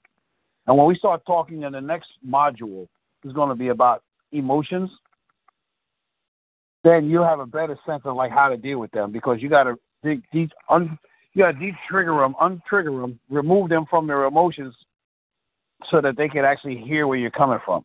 So we're going to talk more about that in the next module. That's a four-hour session. Say it again. That has to be like a four-hour session. No, that's a two, that's a that's a two session module. We ain't gonna get through it in one session. I promise you. yeah, that's no way. Matter of fact, it might go three the way we going. If we do it like this session here, it's gonna go three three sessions. You know, there's a lot to cover. It really is, really a lot to Yeah, cover. it is, man. So, All right, so uh, so we're going to uh, first off we're going to distinguish where their mind is at. Second, we're going to verify findings. Third, we're going to bring them to clarity by communicating what we got and how you know and the impact of what we got, so they can see the impact. See, um, you know, I don't put, put no seatbelts on when I'm driving my car. Yeah, well, um, let me show you some pictures of people who don't that got in an accident. That would be like a, a, one way to an impact. It might still not work, but at least you're showing them the impact. You know what I mean? Okay, two And was then- verified- I'm sorry. Oh, I Ready? thought you were saying that you don't put seatbelts on when you're driving your car. Yeah. Okay, okay, okay. I got respect.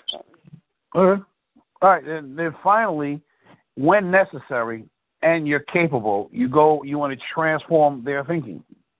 You want to help them find more appropriate principles, contexts, actions, ideas, practices, plans, etc., so they can live their life by.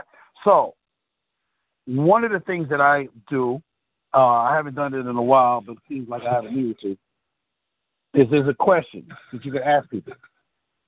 Gee, that's an interesting way of looking at things. Would you like to hear another?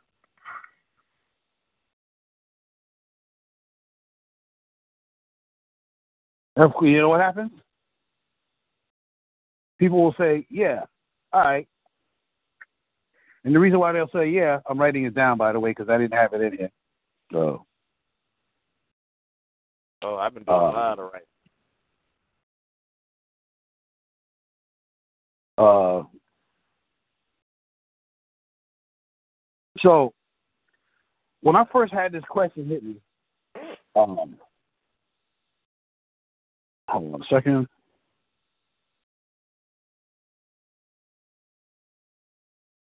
So, so when I first hit, got hit with this question, I was talking to a young lady who was uh, using me as a free coach, and uh, I was trying to get her to pay, but you know she kept talking to me and wouldn't want to do that, but whatever. So anyhow, she called me up and was talking to me about a dream she had.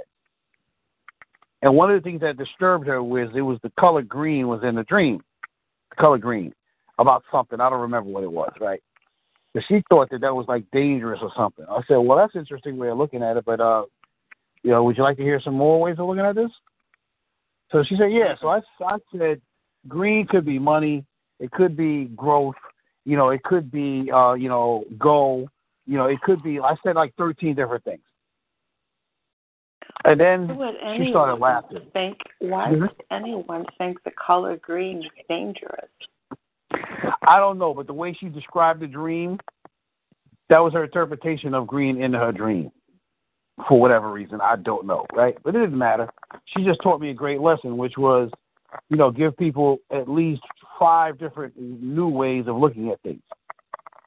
Give them at least five, if, if you could do that, because that way, it's not like you're telling them to think differently, but you're going to say out of those five things, the odds are you're going to say at least two things that they cannot disagree with. They can't disagree with. They can't say they can't. You know, if you say like, you know, the sun shines every day, they can't say it doesn't.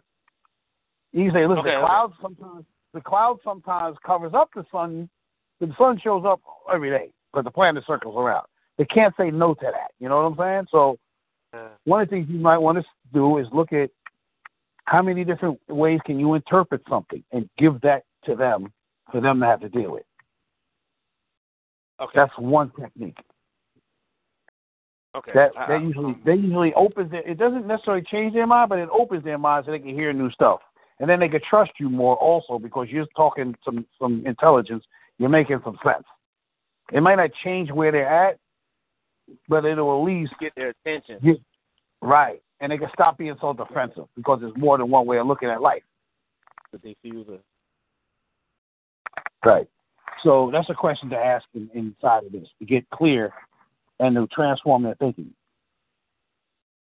So, Okay, I, um, uh, to backtrack a little bit. Um, uh, the first thing was uh, distinguish. The second thing was verifying findings. The third was bring the clarity. Bring them the clarity.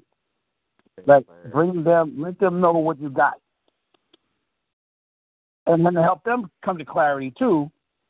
But you want to have them get what you got from the conversation, so that they can have. So let me see. I'll give you a specific example of that.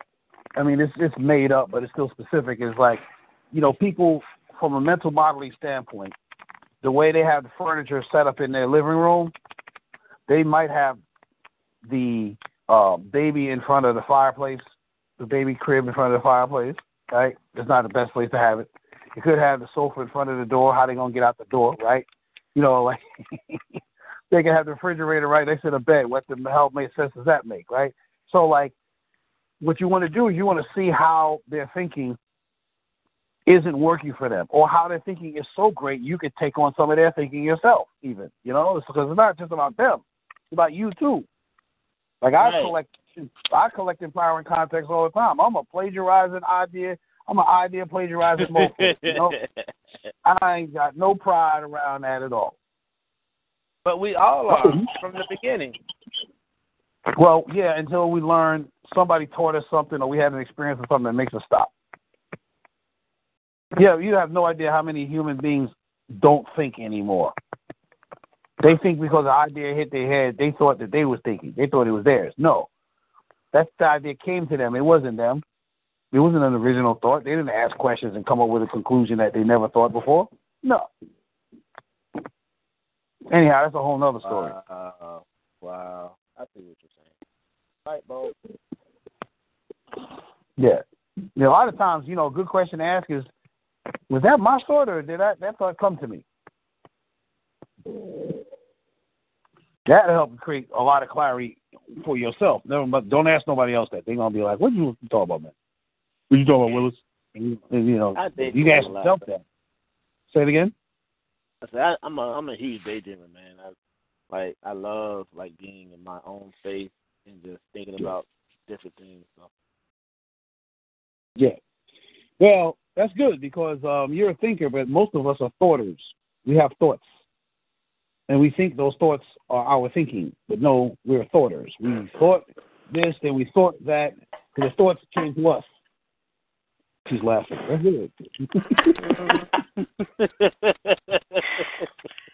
Or we're thoughters. We we we get off on other people's thoughts Yes. or preconceived thoughts or preconceived thoughts. Right. Like your Trump, your, your Trump follower. Yeah. Right. Yeah. He ain't examining his thoughts. If he, if he, if he really examined his thoughts, he would see.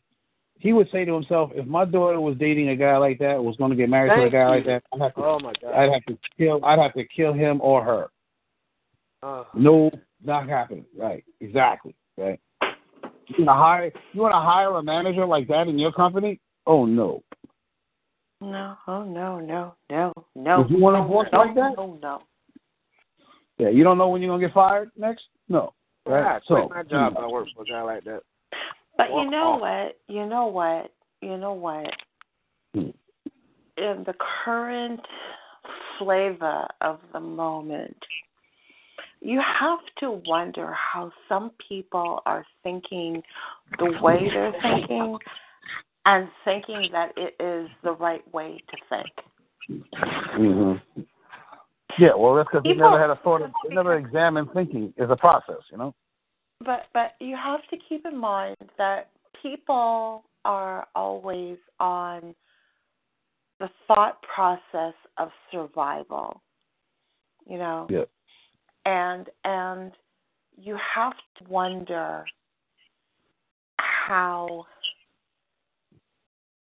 to survive no, no, you don't have to wonder how to survive means that you have to denigrate and dis and dismiss and de- deaden other people's and other people's thoughts because but you have to keep I am all about um the truth and what's right and and and and um without getting into politics and all this stuff and like yeah. i'm here in canada we've got our own issues here in canada but currently the, the, the historical this historical relevant a mess that's happening in the us with the current administration it's promoting or demoting a thought. It, it's turning back the clock, say a good like fifty years. You know, any concepts of um, progress with civil rights, uh, with human rights, um, this this shit is like just being tossed out the window because um, old boy in the White House is signing um, signing all kinds of decrees, all kinds of bills that is dismissing stuff that has been happening. And, and then you have people in a mindset that are saying, uh, "Yeah, this is right. This is this is good. This is good." They're kind of like reverting to a mindset um, that's like a good like 50 years ago. Yeah. Or You know. or and Well, and no, not saying, 50, uh, 75. Okay. Early 50s, late 40s, early 50s. Yeah. They're reverting to a past life. Yes. And when I say they, I'm saying it's a, a white mentality that's reverting to a past life when they did not have to deal with minorities. They didn't have to deal openly with minorities or or gender specific alternative lifestyles or they're just The 1950s. That's what you're talking about. Yep. You know Marvin Knows Best, back- Jackie Gleason Show, all of that. Yeah. it's, it's kind of wild and crazy that they're thinking that just going back to a certain time is going to um, alleviate their current problems. But the current problem, I ain't going to say it's a problem. The current situation is society is evolving. Yes. Society is evolving. Conversations are getting more intense, more um, cerebral. Um, it's affecting people more. So you have to embrace that. And anyone that does not embrace that, like um, this current old boy in the White House, he cannot embrace. He does not. He does not embrace the cerebral. Um, Yeah. He's all about show. He's all about laughs. He's all about ratings. Yes. He's all about a safety spot, and his safeness was like a good fifty plus years ago because Yeah. he's a, a, a white man that um ha- that has made his career built on privileges of being a rich white man. Yeah. Yeah. And and the conversation right now I see in the US is a lot of people are talk talking politically. A lot of people Mhm. are are are riding on the coat strings of this this old dude Yeah. that is um, reflecting on a, a, an ancient time. Yeah. In a in a day of high technology, fifty years ago is ancient, Mhm. and um, people's mindsets have to evolve, I have to keep up with the um, with, with social construct. The social construct doesn't evolve at the same time that technology does, but it rounds up eventually. Yeah. And um, when you're talking with people that you that are stuck in a, a previous mindset, an old age mindset, a antiquated, antiquated, antiquated mindset. I'm trying to come up with the same word. Um, it, it's historical, but it doesn't mean that you have to Yeah. All right. All right. So, uh, all right. Oh, I'm just I'm just saying this. I'm just saying this because I'm involved in a, a whole bunch of conversations with a whole bunch of people. Yes. Um, either in political groups on Facebook or or, or or or other groups on Facebook, and I deal with this stuff like on the daily, and and and I come across folks that are talking in a certain manner, and as much as I disagree with them, I do my best to um, get my point across, and in Yeah. hopes of opening up their eyes Yeah. to an alter- to, Got to, to something that is alternative to their reality. Oh my God! Yeah. Well. You have well. no clue how how how how hard that is. Um, I, I get and and I get um, um, Conway's um, reference to alternate realities, but then here I am getting all philosoph- philosophical again. That I don't know why I have such a hard time saying that word, but people are stuck in a certain mindset and they think that theirs is the best, hmm you know. But then the reality of the world as we live it right now, they Mhm. are th- they're they're they're they're they're mm, they're off. They're off to Hmm. the left, to the right. They're, they're they're not focused on what is real, what is really really happening right now. They're just Well- doing things or talking about things to cushion their beliefs. So, Yes. so how do you? Well, how Here's what I'm gonna tell you. Here's what I'm, I'm gonna tell you. I got I got uh two the other two distinctions in this module. I'm gonna try to go through them as quick as possible, but I do want I'm more committed to finishing them than trying to do them fast. But I definitely want to go through these because I don't because because if I wait till the next one, it's just gonna make us go even longer. So, um, I'm hearing what you're saying. I completely get what you're saying, and uh, I'm gonna give you some tools to work through this. And one of those tools is going to be a solution to the question called that's an interesting way of looking at things. Would you like would you like to see or hear another? So i promise um uh you're going to hear that. So um i get you completely because you saying you you speaking for i believe i know you're speaking for me. I don't know if you're speaking for for tim and tom but you definitely speaking for me around this whole conversation called uh what the hell is going on here and why are we dealing with this past crap because we in the future and all that other stuff, right?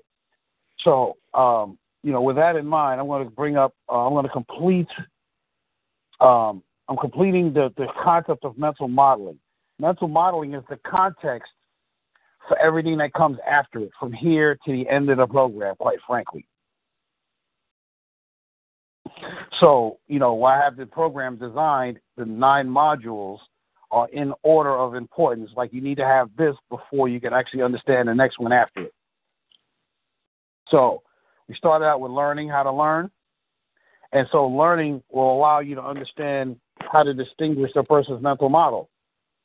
You talk about accountability. Accountability is about how to uh, manage distinctions to this point and how to how to be responsible for the quality of the conversations that you're in. Like don't depend on them is 100% zero. Matter of fact, a friend said to me, I don't know, in the last week or two, he says, marriage is not 50 50. Marriage is 100%, 100%.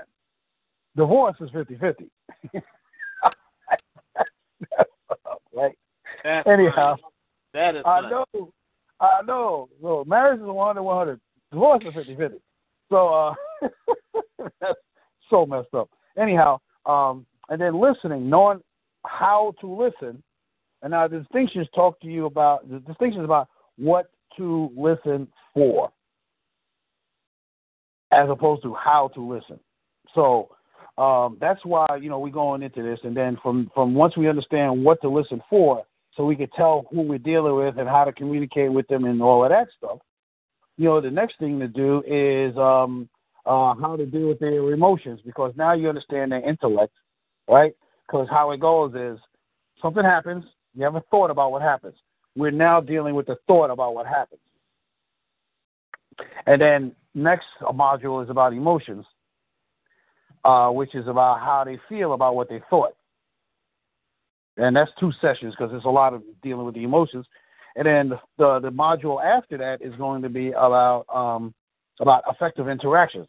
More or less, the rest of it is about what to do, what they're going to do with whatever was what they thought and what they felt. How what you need to do with them and how to support them with doing and all that stuff. So and and how to communicate that so you can start having them doing. Um, because um, this module and the next one, empathy, is the last two modules in terms of listening. The, the, the following four modules after that is about speaking, like how to speak in ways that work. So we haven't gotten there yet, Suzanne. So I'm feeling your your empa- empathy. I'm feeling your feelings. I'm feeling your concerns, upsets, annoyances, all of that. But I got plenty of tools. I think if you don't figure it out, you want to say something that's going to help me figure it out. So, make sense? We could. We could. All right, awesome. All right. I never said it like that before. I, I really got to listen to this.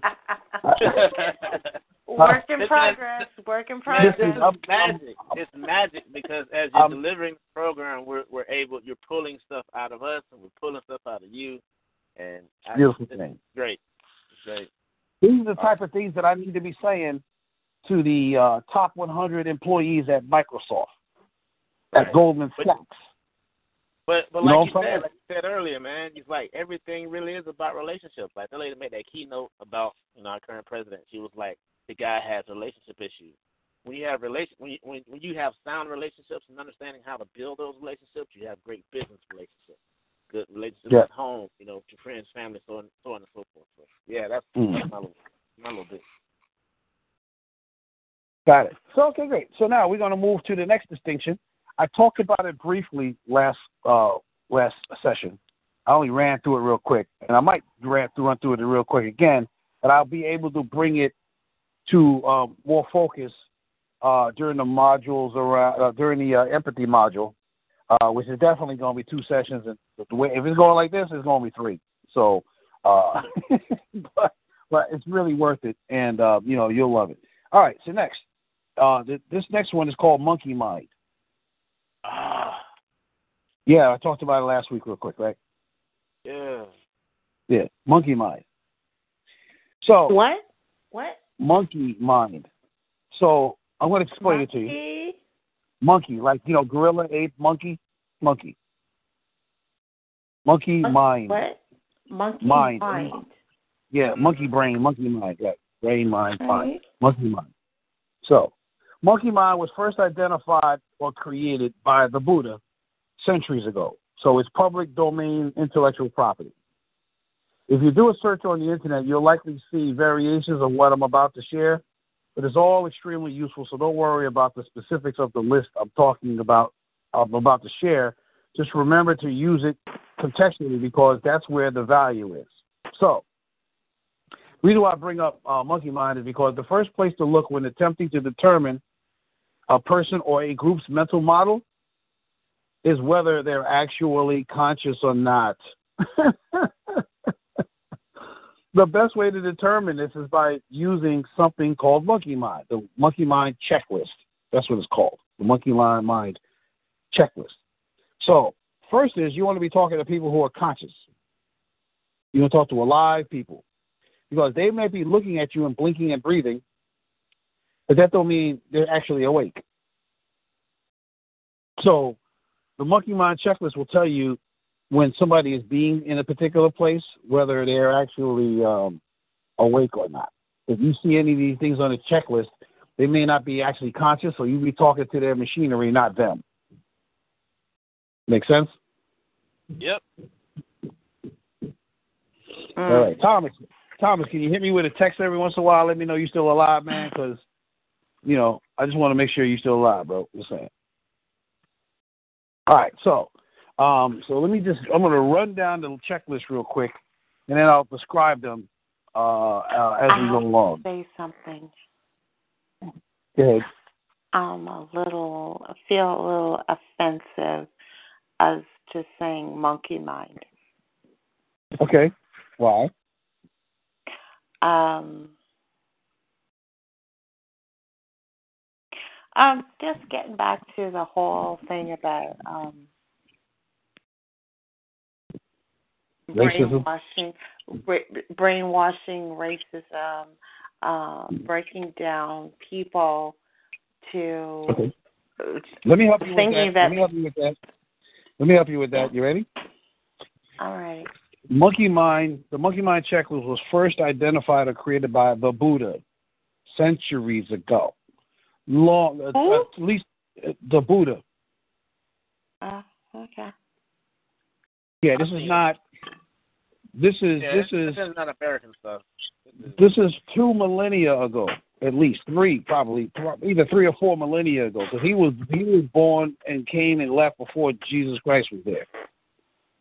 This is super old school stuff. Yeah. uh, So I hear what I hear what you're saying. This is not anything like no. That's a that happened 12 hours ago, and then the way the white folks did it was about five minutes ago. That's about how it is time wise. You know what I'm saying? Add a, add a few thousand years to that. Uh, okay all right Okay, all right So, all right N- yeah. moving along beautiful, beautiful. Yeah, yeah. I want to take that out of your space, and and I I uh, empower. You know, I I uh, how do I say? Um, I acknowledge you um, for you know you, how it hit you. But uh, the Buddha was not ra- was not racist, and if he was, no, he was fully enlightened. It's the Buddha. He's the one that came up with this. You know what I mean? It wasn't the white folk. They might use it. I never heard them use it, by the way, because if they did, they'd have to tell on themselves um, when you hear the checklist. um, because this checklist means these are different ways people are asleep at the wheel. Bottom line. So Okay. I'm gonna I'm gonna run through them, and then I'm gonna explain them a little further, and then I want to do one more distinction after this.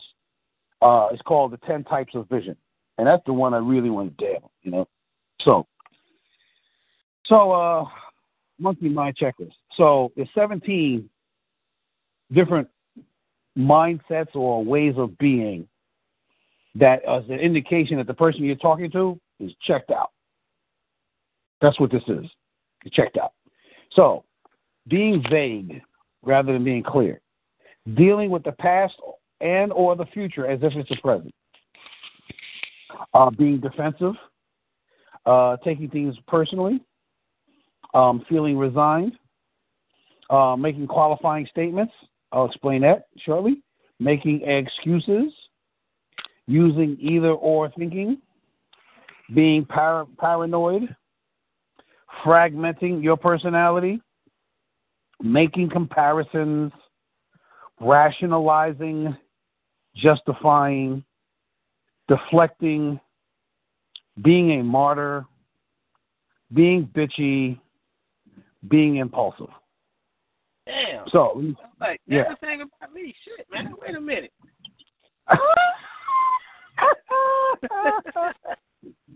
I was like, this is So, at work. Uh, I got you. I totally got you. Yeah, because you're different when you're home. I got you. So being vague, being vague means that you're not really want to commit, but you're also just not ready to face reality. So you'll think vaguely. You'll be speaking vaguely. Um, you know, you'll um, just how do I say? Uh, it's almost like um, you leaving a back door for yourself. You're just not gonna. It's like a non-committal mindset, a non-committal way of being, being vague. Well, you know, I was kind of thinking about this. I'm not sure if I want to do that. Maybe I will. You know, I'll let you know. I'm thinking about it. I promise to think about it. That's somebody that checked out. They had no commitment to nothing. You know, dealing with the past, dealing with the past and or the future as if it's the present. Like it always going to be like that. Or it always used to be like that. So it's never going to change. That's dealing with the past or the future as if it's the present. Yeah. Being defensive. Do I need to explain that? Probably not. Taking things personally. I definitely don't need to explain that because you know uh, uh, Suzanne is explaining that with her guy for you know for a while, so we got that. We're clear about that. Feeling, feeling resigned, like you just can't win. You're never going to win. You're a loser, or you know you lost, or whatever. Feeling resigned is is unconscious. Because if you was conscious, you start seeing opportunities. You see possibilities. Because life is more about possibility and opportunity than anything else. Making qualifying statements. It's kind of like what I was saying about being vague. Being vague is more like being vague with yourself, to yourself. Making qualifying statements is you can't make me commit, and I'm not going to tell you that I'm not going to commit. But I'm, uh, uh, I'm, I might be able to be there. I'm thinking I should be able to be there, but it's not like I will be there. It's not commitment. So that's a person leaving the back door open there too. Uh, making excuses, you know, um, making excuses is you know a whole other story there. Uh, kids learn how to do that because they watch their parents do it. Um, they don't start it out on their own. They watch their parents make excuses, so they do the same thing. Using Okay. either or thinking. Excuse me. Nah, just keep going. God damn. Yeah, yeah. Using either or thinking. Either, either this or that. It's like black and white thinking. It's either black or white. No, there's lots more colors than black and white. You know what I mean? But people who coming from that perspective, they're mentally checked out. They're sorting. They're not thinking. They're not analyzing. They're not checking in. They're not inspecting their ideas. That's what all of this is telling you. If they're doing any of this stuff, they're not that. Paranoid. Paranoid is fearful of the past that the, that the present is going to be like the past. Paranoid. Ain't I an possible. at work? I'm sorry. I'm sorry. I'm having a Yeah. like a like a light bulb moment. I'm like, am I an asshole at work? Uh, damn. Maybe I don't know. Now Keep here's the going, next man. one. Yeah, here's the next one. Fragmenting your personality. So Mm. fragmenting your personality is like a part of me feels this way, but another part of me feels that way, and another part of me kind of feels like that. And then another part of me wants to really do this. But see, that's you're acting like there's there's four four of you in there. It's really just one person feeling four different ways. you know, so Mm. to even to even go there is like, dude, you're not. Hello, knock knock, you in there? when I was uh when I was in my early twenties, I had a had a friend who was kind of like a mentor. His name was Singleton, Yeah. and uh Singleton would hear me and hear me be checked out, and he would be like, "Hello, Earth calling Tony." He's the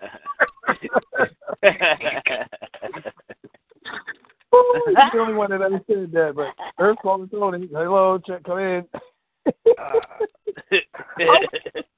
I wish I knew what I was saying that made him say that. I just always remember him saying that. That was hilarious, man. I used to hate it, but I still had to laugh, you know. Um, uh-huh. so fragmenting my your personality all over the place rather than in one place. The next is um, making comparisons, comparing yourself to anything besides you. It means that you're checked out because you're worried about something. You ain't you ain't there.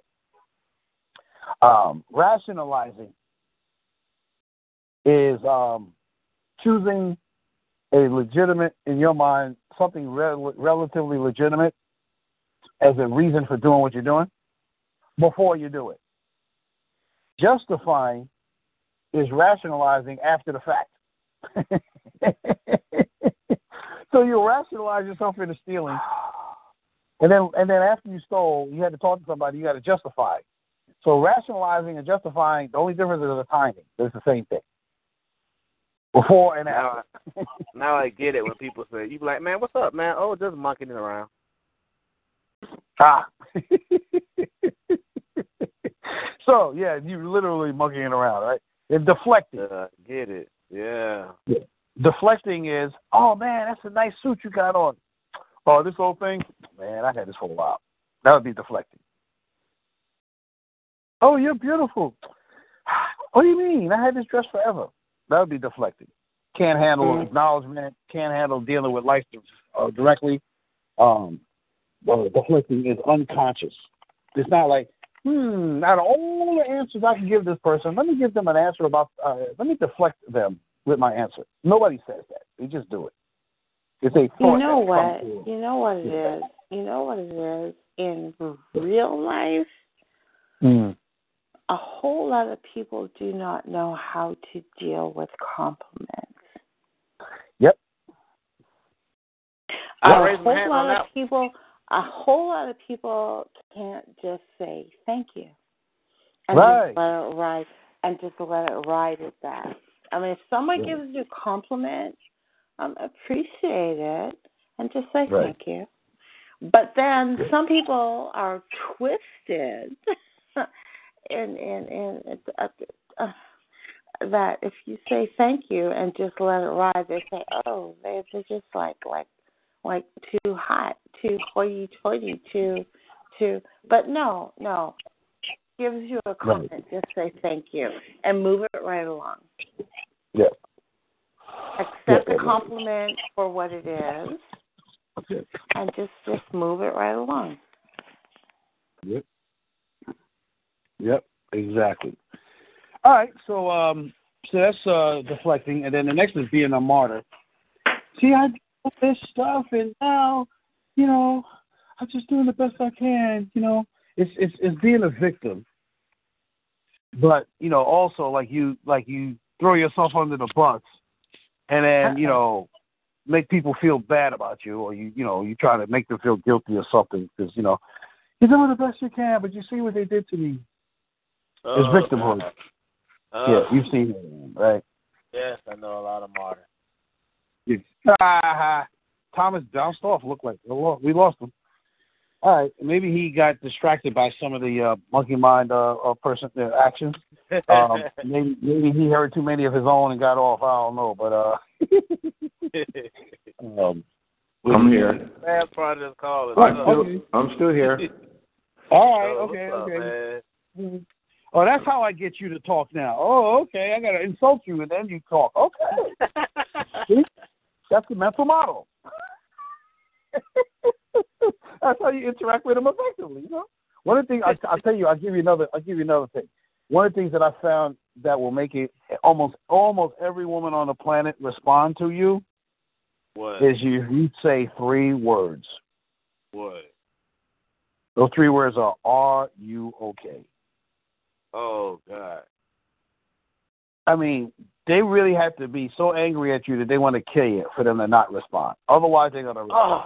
I swear, I've been Oh. trying this. I've been doing this for years, Oh. and even if it takes three days for them to get back, it's like, wow, he's really concerned about my safety and security. I swear to God. So you got to learn like what works and what doesn't in communication. You know, but that one, I can get anybody to respond, any woman to respond. As long as I don't tell them that that's what I'm, you know, that that's that that's what I just said. As long as I don't tell them, it works. So I tell them, it won't work with that one. You know what I mean? He's trying to get me to talk. He's trying to manipulate me. No. But if I don't say that, then it works. Um, I don't know if that ever worked for you before, um, Suzanne, but um, I've, I've noticed in the last three years, I only had one woman not respond to me after that. So I'm like, all right, Oh, that's cool. try this all weekend. Say it again. Trying this all weekend. Yeah. Okay. And by the way, after you ask that question, Yeah. you, you can't do nothing. You got to wait for the response, even if it take a week. What? Anyhow, okay. So, man. I already done wrote this shit down, man. yeah. All right. Good. So I'm saying once you ask the question, you can't say nothing else. You got to wait for them. It's like sales. In sales, in sales, they say once you offer once you offer the price, the next person who speak loses. Because they're indicating that their concern is bigger than the person who didn't say nothing yet. I remember when I was uh, selling cars, and uh, I gave this guy, you know, the offer from the manager, and sat down. I presented it to him. Sat down, and he didn't say nothing, and I didn't say nothing. For like three minutes, silence while he's looking at this piece of paper. I'm like, I am not talking first. Nope, I am not losing this one. And then after three minutes, he said, uh, "Do you have my color?" and then he held behind the car. I swear to God. Uh, By the way, like it was almost three minutes of silence. I was not. I would have. I would be sitting there right now without having said anything. If that's how committed I was to not saying a word, right? So I'm saying, if you ever use that, don't say nothing. Let her be the one, that, the, next person to talk. Otherwise, you blew your opportunity. Just saying. what's that, what I do when she says something? She'll tell you what you'll figure it out, but she'll tell you what's what's going on. You know? She might get in trouble. Maybe, but probably not. Oh. Probably not. Anyhow, just that's just one piece. That's just one idea.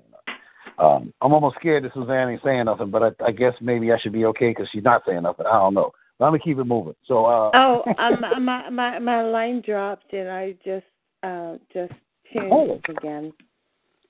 oh, I thought it was. I thought it was Thomas that disappeared. It was you. But Good. I- Yay. I missed some of the uh, convo. Okay. All right. So uh, I'm going to keep it moving now.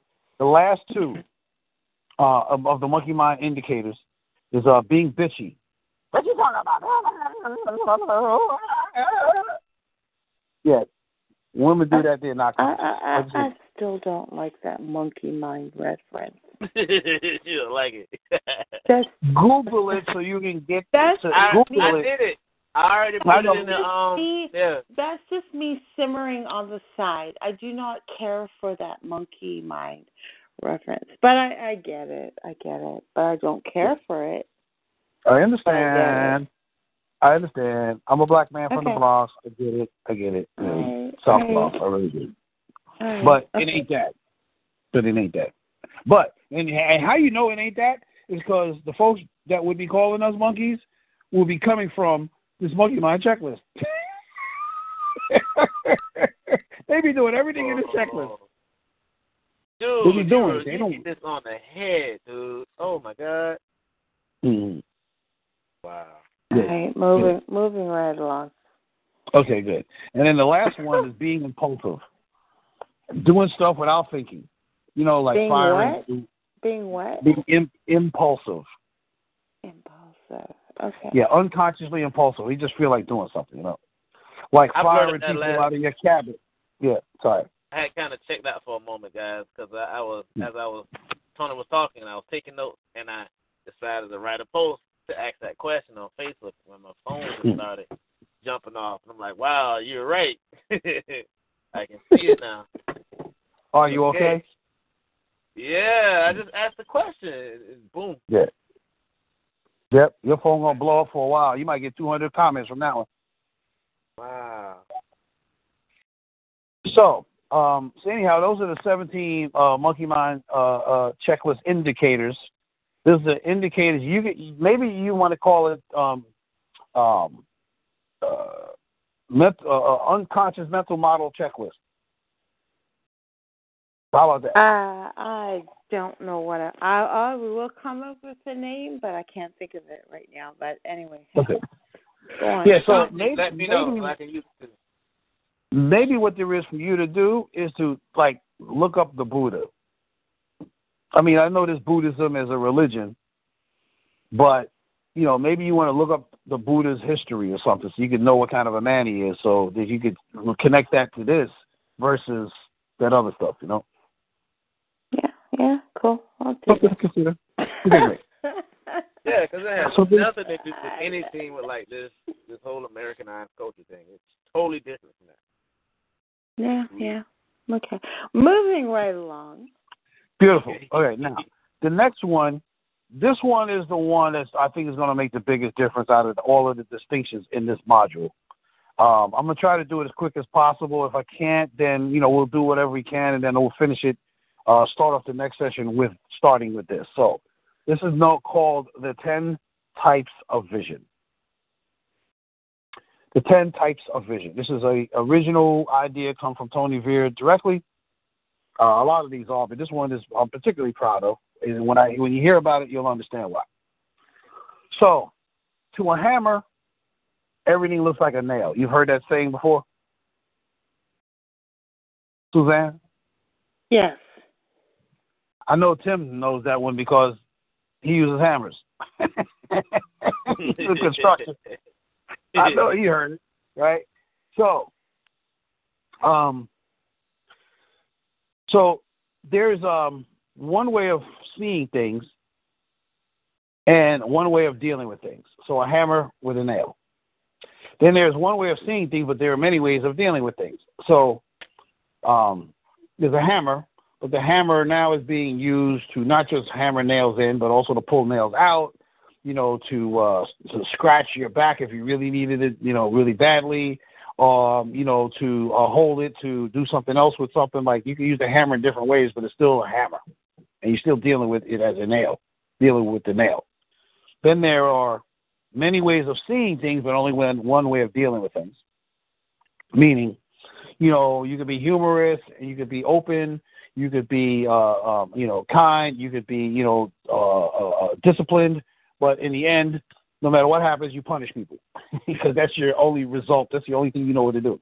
Hit the nail on the head, no matter how what tool you use, whether you're using a hammer, a saw, a drill, a spoon, no matter what you're using, you're to deal with it one way by hitting that thing on top of it. the nail on top of the head. Because even though you see lots of ways to deal with that hammer, I mean, with that nail, it's still a nail to you, right? Then, uh, the last thing is there are many ways of seeing things and also many ways of dealing with things. You could have a whole uh, garage full of tools and then you know how to use them in so many different situations that you're not trapped by any way. That's what these 10 types of vision distinctions is, is going to be giving you. So, uh, I'm going to communicate to you. And this is, once you understand somebody's conscious, now you can go here and start listening for how they're paying attention to the world. That's the key to this. So I'm going to go through this briefly, and then we're going to start next session on this because this is I, I just got this is going to be a long ass conversation. We're not uh, we're not going to go that long tonight, but um, this is a long conversation because it's so I, I can't leave nothing on the table with this one. So there's ten types of vision. There is horizontal vision, peripheral vision, X-ray vision, intuitive vision, ground level vision, connection vision, microscopic vision, financial vision, authenticity vision, vertical vision. So let me explain to you what they each are. Um, and let me just go over there first. So horizontal vision. Uh, horizontal vision is like how to get from here to there. It's getting things done vision. It's project management vision. Um, peripheral vision is uh, awareness of the environment and the impact. So peripheral is like you're looking at one thing, but you can see something in the corner of your eye, so to speak, that's that's actually looking like it's going to impact this thing. Um, and so you worry about the environment, the, the, the, the surroundings as well as the specific thing that you're paying attention to. X-ray vision. This is type of vision where people can see through other people, places, and things. They can see through things. Um, intuitive. These people that live from their gut reactions. Ground level vision. This is people who are looking at, okay, what's the what's so right now? That's where they look at and deal with life from there. Next is connection vision. How things are related to everything else. How is this connected to that, connected to this, connected to that? It's like you're always seeing the impact of it. You don't necessarily, these people don't necessarily see things, don't see things systematically, but they see things like uh, connected, like one thing leads to another, kind of like. Um, next is microscopic. These are people that can get to the bottom of things. Um, like they can see things. Uh, they can see the uh, uh, the atoms, the uh, neutrons, electrons, and protons of a thing. They can go all the way to the essence of a thing. Uh, it's not the same thing as being able to see through people, uh, and it's not the same thing as gut level reactions. Um, but somebody is not knowing these things might think that that's where they're coming from. But really, what they're doing is they just know how to dig to the bottom of the well. Uh, next is financial vision. These are people who they always worried about: is this worth it? What's the risk? I need to manage my risk. What's the impact? Is this valuable enough for me to do this? Am I going to make any mistakes? Am I going to lose? That's that's that's my that's financial vision. RO I should probably call it ROI vision, but fine, financial vision. Um, and it's not about necessarily about money because it could be about time, relationships, whatever. Uh, authenticity vision. This is people who's who's got excellent bullshit meters. Mm. And then and then last is vertical vision. These are people who are uh, contextual in nature. They're looking at the high road. Um, they're looking at the meaning of things like that. So, the reason why these are so valuable is because if I'm a horizontal vision guy, I'm about project management. How are we going to get this done? And you are, um, Tim, let's say you are a financial vision guy, so you're a risk management person. This is valuable. I'm going to be saying how things get done, and you're going to be minimizing what I'm doing because you're going to be talking to me about how how much risk is involved and how much we need to cost and all the blah blah blah blah blah. In the right. meantime, in the meantime, um, uh, uh, you know, uh, uh, Suzanne, she's vision, she's a, a vertical vision person. She's about context. She can see the future, so to speak, like what's possible. So she's talking about the, the, the vision, the goal. Now, what has what happened is we're going to disagree if we don't learn to bring our visions together because I'm not seeing things the way you are, and you're not seeing things the way I am, which is why one of the biggest problems in the world is how come you don't, how come you're not like me?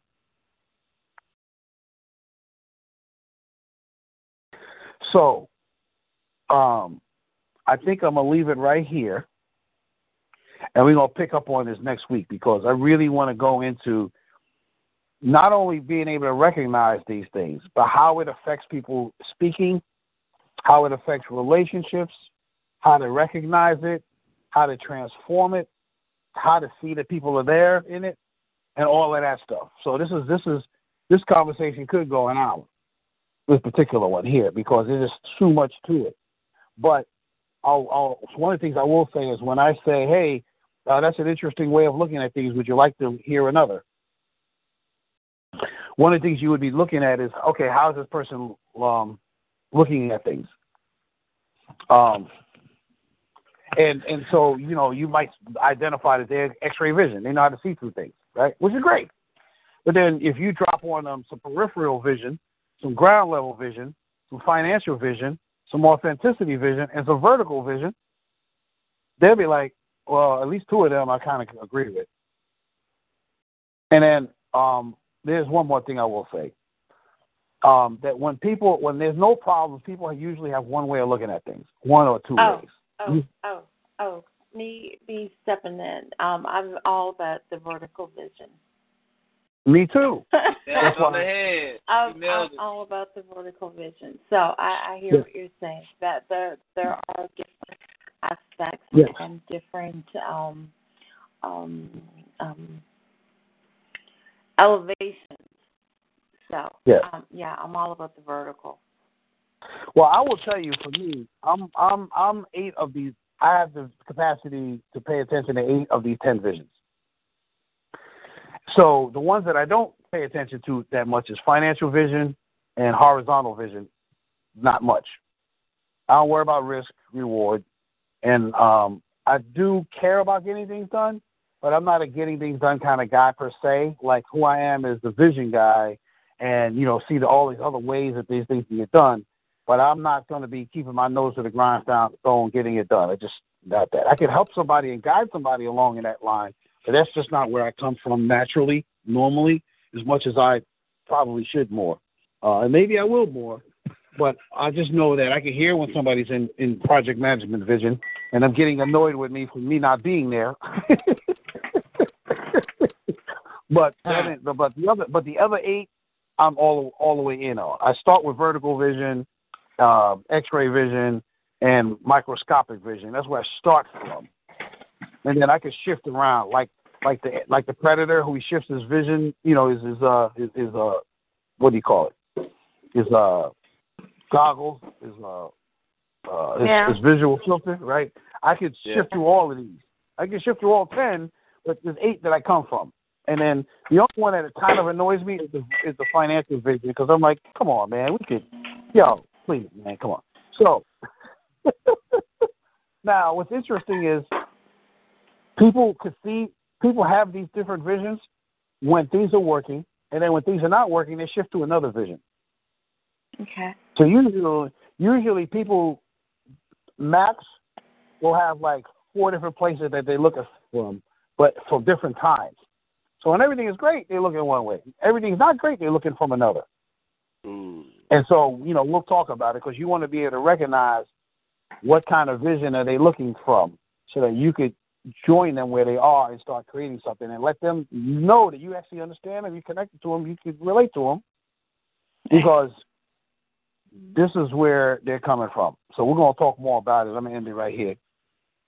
But uh, this is going to give you, um, you know, the, the type of uh, vision that um, that will give you access to really being able to generate what's the other person's mental model. One of the things that's interesting is people have these mental models, but they have conversational styles that is contrary 90% of the time to their to their visual uh, acuity, to the, to their their focus, like how their brain is working. They don't talk to you directly like the way their brain is working. So we're going to talk about that in the second half of the empathy module. The empathy module is about emotions, and it's about three things. It's about uh, listening, how to listen.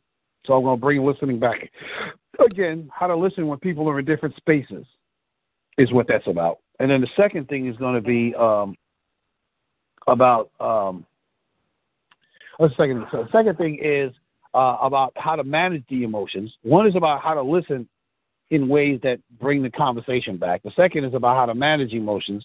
And Then the third is the conversational styles. When I get to the conversational styles, I'm going to come back to uh, a, for we'll be talking about this a third time, somewhat.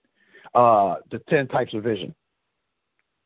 So um, yeah, this thing is you can tell it's very very uh, complicated, and uh, it's all all very very super cool. So um, yeah, so that's it. Um, anything y'all want to say? Um, we went all the way in when it came to uh, mental models, and I love it. Man, great call, man. Great Okay. call. That's Okay. Like class. I wish I'd have instead of going to that college I went to, I'd have done that. Okay. I'd have done that. Man. Okay. Uh, the the whole concept is like an octopus. You know, it, it, it it's got a body, but it's got arms that reach out into all kinds of directions. Hmm. Which Okay. is kind of cool. Which is kind of Yeah. cool. This is Yeah. a class, man, for real, dude. I wish so many people would take it. You gotta get this finished and set up, Tony. Uh, yo, listen, man. I mean, y'all are pulling a whole lot of stuff out of me, man. This is why, you know, this is supposed to be a 10, 10 session call, 10, 10 session call series, 10 session program. With y'all, it might be 20. I swear. Because I'm not going away until it's done. Y'all get it fully, and then I'll be able Yeah. to, you know, summarize and, and systematize and, and slim it down so that people can get it, you know, quicker. You know, one of the things I'm creating is is uh, I'm calling that movie mind, movie, movie listening, movie listening. You know, because um, Mm. we we talked about that, right?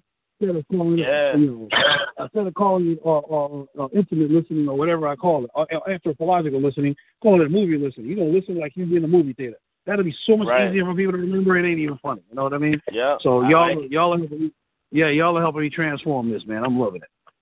That's what's up. So Thomas said it was a great call, and um, uh, yeah. So now I'm about to uh, go hang out with uh, one of my buddies in a one of the landmark call courses. I'll be out there. I'll be spending the time with him the rest of the day. He's uh uh my six month. Is my second uh, session, uh, second go around with him. Uh, his name's Eric. He's from from uh, South Jersey. He's, he's out of the Philadelphia area mostly, but uh, he's up here in New York for a uh, one year program that costs uh, thirty one hundred dollars to do, uh, called the Wisdom Course. And um, I'm gonna go hang out in the course with him for a little while, and then uh, tonight, what we're gonna do is something that I love doing. I don't do it often. I love doing it, but I only do it with guys. And uh, so what I'm gonna do is we're gonna go to uh, Union Square in New York, which is um, I think is the most diverse area on the planet certainly the most diverse area in New York City. And what I mean by diverse is, you know, you got all races and creeds and religions in New York, but in Union Square, they're all there. So, like, if you're in the Wall Street area, you got business people mostly and messengers and people like that, right? You're up in Harlem or you're in the Bronx, you got, you know, residents mostly up there and a couple of business owners, right? But in, in Union Square, you got students, you got residents, you got visitors, you got uh, employees, you got uh, you got all kind of everything. You know, you got salespeople, you got you got every type of person in every kind of mindset and every time place of space in their life in that in that, area. So it's just it's the most it's the most diverse place I've ever seen. Uh, so we're gonna go in there and I'm gonna teach them uh, how to see what's going on with women. we're gonna spend two hours in the cold looking at women, talking about, hey, did you see that? Or can you see what she's seeing? And blah blah blah blah blah. So it's gonna be a blast. Uh, I just want to share that with y'all because that's what I'm gonna be doing. And then, and then I'm gonna make them. And then I'm gonna make them pay me. Uh, uh, So me, wait, me wait, wait, wait, wait. So this is Yeah. like an open forum type of Union Square. What's that all about? Yeah, I'm gonna. So, so, how, how are you familiar with New York? New York City, Yeah. Manhattan.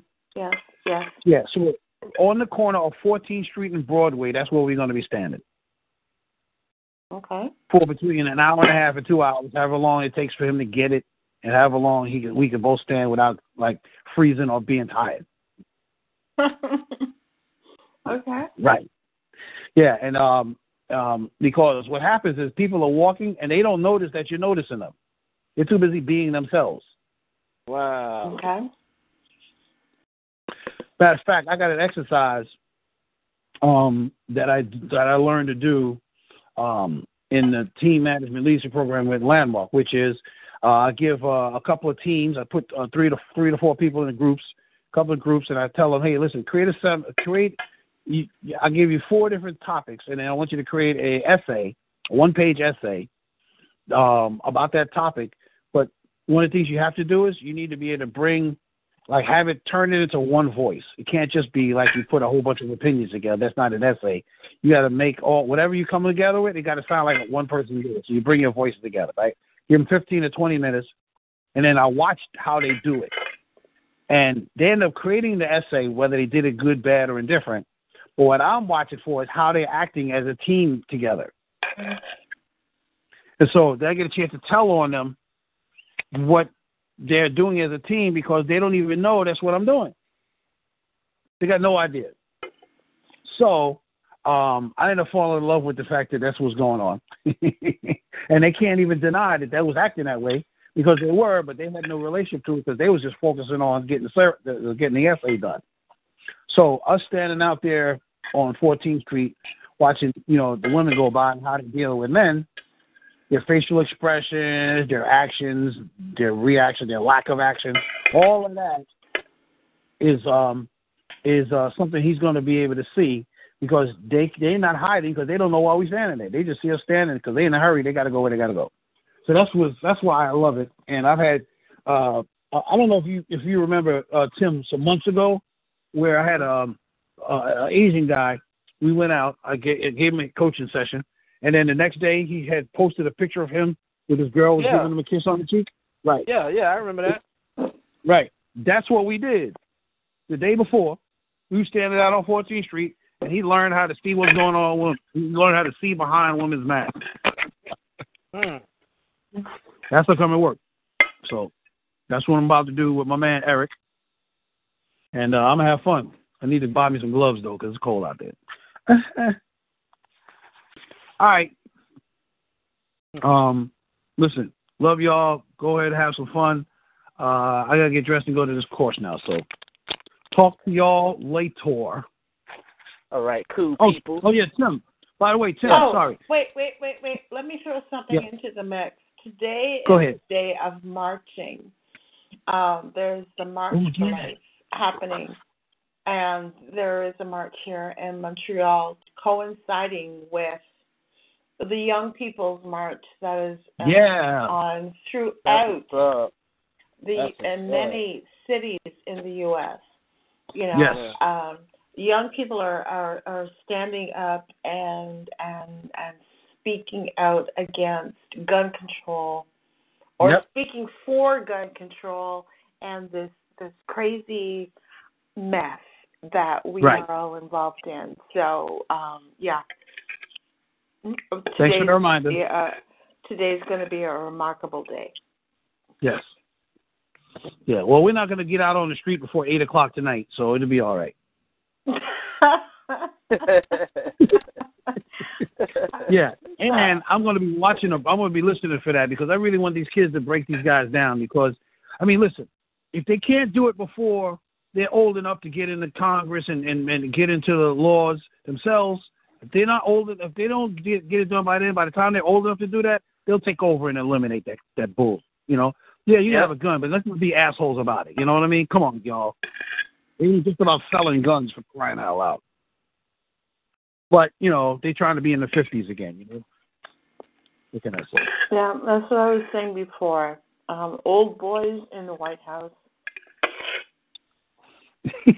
and I call him. Make America great again. Yeah. I call him old boy. I refuse to call him by his name. Old boy is in the White House, and he has basically turned back the American clock a good fifty years, if not more. He's 70. turned back the clock. He's turned back the clock in American mentality prior to the whole civil rights movement, prior to women's rights movement, prior to the um, the gay movement. Um, th- th- these old boys, they want to take things back to when they were comfortable and when they ruled. But um um that that ain't gonna sit right. That that is Yeah. not sitting right. And the sooner they get over that the better. Yeah, well, they're not going to get over it. They're, they're not going to get over it. What's going to end up happening is what happened with Moses. They didn't get to the promised land for 40 years because God wanted to have the two generations of assholes die before they get to the promised land. So that's what had to happen, and and uh, it's going to happen between that, but I, we we should be fine, I think, by about 2050 or so, 2040, 2050. Well, I don't know about y'all, but I got some grandkids coming up in the system. I've got two grandsons right now. Um, they're at, at age of seven and four. I've got Mm. another grandson that's about to pop out into the world in Mm. August. Uh oh, Hmm. that's cool. I Mm. want my grandsons to live in a world where their voice matters and they are not deemed as a threat. Yeah. And the way that this old boy is painting things, um, he, he's not giving my grandsons any consideration. Yep. And and that pisses me. Me, Susie, who loves everybody, but this pisses me.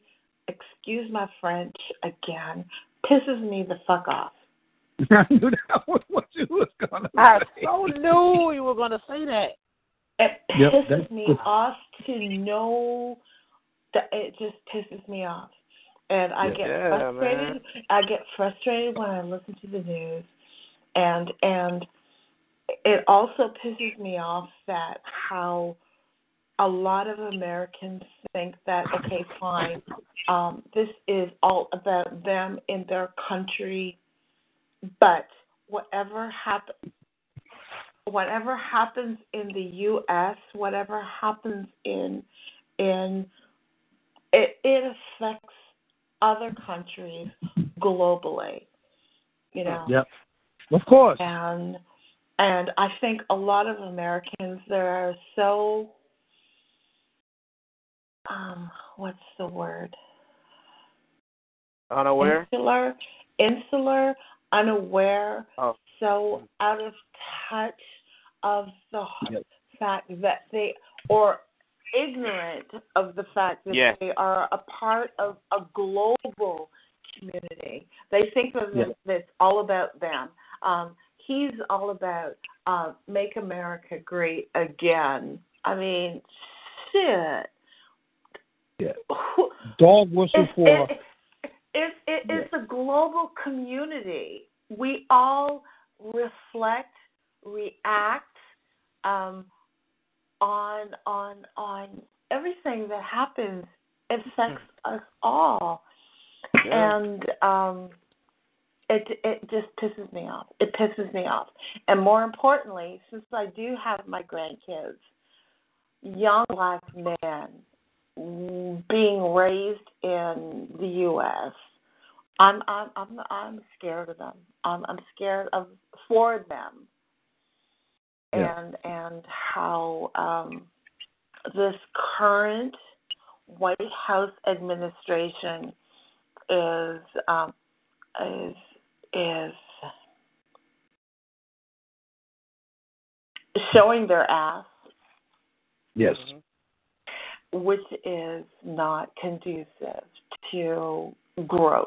It's more, um, uh, it, it's a, a revert to a time past, and this is this is not acceptable. I don't think it's working because over here in the states, what I'm getting from the people, you know, uh, the people in the 20s and 30s, especially in, the younger ages, I think they tired of this shit. Like, like what the fuck? Because I'm I'm glad I'm glad that everything is being said and done the way it has been done, out in the open, so people can truly see. Like, look, man, this is what this is how people think, man. Like, it isn't just some people just talking and saying, man, I think they no. You can see how people drastically think different about certain subjects. And I believe that you know the world, not just not just the younger generation, but the world is like this is this is total shit. So because it's being exposed, as long as it's gonna be here like what four years, if you get selected again, they're really gonna be pissed off. But you know, it's just it brings to light. It brings to light all the BS, man, that we've been seeing for the past seventy five hundred years. You know what I'm saying? That's Mhm. way that's why I take it. What's the good thing? What's the good thing about the global community and how it's connected with the internet and how news can spread with like uh, a touch of finger on the enter button and Yeah. and facts can be checked. hmm Folks are able to um, be on top of lies, false. What's the word again? Alternate. What? what Alternative Al- facts. Alternative facts. folks are able to check those alternative facts, you know, with the quickness, with the ease of the internet, and the fact that, pardon my French, shit has been documented and Yep. easily can be pulled up to prove or to show that that is not the way. That that that, that is not the way, and um,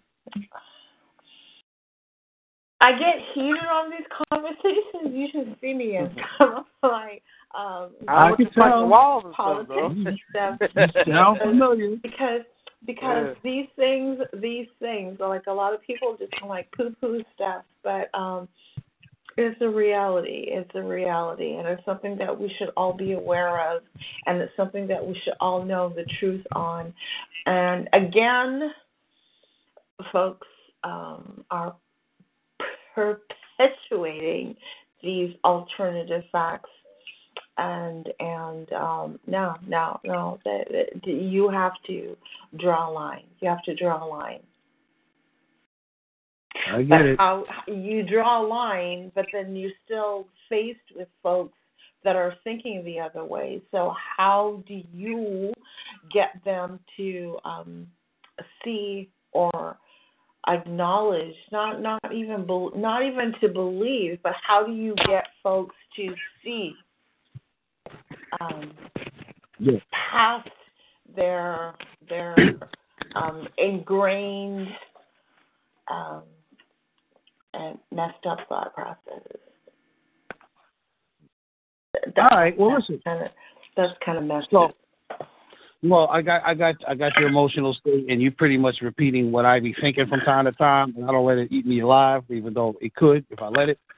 Um, so I totally get it. I mean, I really get it. You know what I mean? So, um, you know, part of it is like, this dude is from New York. What the hell, right? So, um, Mm. but, but but but beyond that, beyond that, I want to drop. I want to change the subject real quick, which is, um, uh, Tim, you know this, but I don't know Suzanne, Suzanne, if you know this, or, or Thomas, if you know this, but I've doing, you know, a second communication mastery. I'm calling it communication for professionals again. I'm taking it back to its original name. And um, uh, so I'm gonna be doing them on Sundays. I'm starting tomorrow at 7 p.m. I'm gonna do two sessions of of, of session one. I said that I think earlier today. So I'm invited. If you want to be on the calls, you could be on any of them because you're already doing it with me. Um, uh, you know already. But if you want to be on the calls, let me know. I will send you, put you on the invite uh, list for that particular call. It's going to be a different number, well, a different uh, ID uh, caller call ID number. Um, that six-digit number is, is different. So, um, uh, uh, oh, okay, got it. I just found something else out. All right, so um, what was I going to say? Um, yeah, let me know when um uh you know if you want to be on the call at any time you could you could just come in sporadically. I think you get a kick out of it though because you'll be hearing um you know different perspectives around it. Um but yeah i'm i'm inviting you to come so you can give me some feedback or tell me what you got out of it or whatever um since you guys are like the beta beta. You know like i've done this program before but y'all are pulling so much out of me it's like i'm almost reinventing this program because of your listening and your speaking and you know your attention to it. So um, I know Tim, you're gonna be on the calls, right? Yep. Yeah. Yeah. So Suzanne, if you want to be on the calls, and Tom, you want to be on the calls, I would love to have you on the calls. That'd be awesome. Um, call me and hook me up. All right. Cool. Cool. Cool. Cool. And, 'Cause I and I, wonder- guess could I? I'm sorry. Can I make an announcement to my friends? Yeah. Yeah. Add them to the call. Okay. Let's double Yeah. check.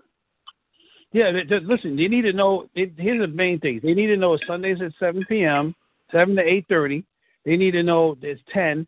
They need to know if they if they um they can either start this Sunday or next Sunday, but they need to email me what's up because you know in the in the uh, group chat you saw that I put out well what I what I was requesting for them, and, and so you could copy and paste that and put it in the uh, put it in your uh, your sharing. But the thing is, I want them to um, if they miss two calls, um, if they miss two calls, um, then um, I'm kicking them out because they're not committed. They're gonna miss too much, and they, they ain't gonna get the value that, that the program is designed to do. But I really want to have as many as 30 people on the call. But I want them to be consistent. I don't want people visiting. You know, come in and get Yeah. the damn program. Damn it, you know. Is So it the what- same group chat that we currently have, or is it going to be a new one? Um, it's a new one. I mean, it's people from the Facebook group for Creative Committed Okay. Relationship Group. That's the only place I put it out there because you know I'm like, yeah, I'm, I'm So- nurturing so- the group. So they won't be added to this particular group chat that we have on. No, no, it's a different group chat. So what I'm going to do is, uh, uh, Tim is in it, so I'm going to I'm going to include you and Thomas into uh, that other group chat too. So uh, right now there's 22 people in the group chat, believe it or not. So it'll be 24 at least then. Um, so, but uh, yeah, I'm trying to. I want to have like 30 people on the call. That's what I really would like to have, because I know most of them won't be able to talk. But I want to put them in groups so they can talk amongst themselves later. Because I know it's going to be like, hey, I need to share what I got, or I got a question about something, you know, like that. So I, I want to be treating it like it's a large program, um, so that I can, you know, get practice in dealing with 100 people, 200 people in a room. So, uh, Okay, cool, cool. Yes, please do add me. all right, good. Good, good, good, good. All right. So, all right. So that's all I got. I'm What's the done. name of it again? You calling it? I'll call it communication for professionals. So in the in the group chat, you you may not have paid much attention to it, but you're in it, right? For that for that thing, Yeah. right? I, So I didn't in there- Yesterday. Yeah. Say it again. I didn't see anything yesterday, really.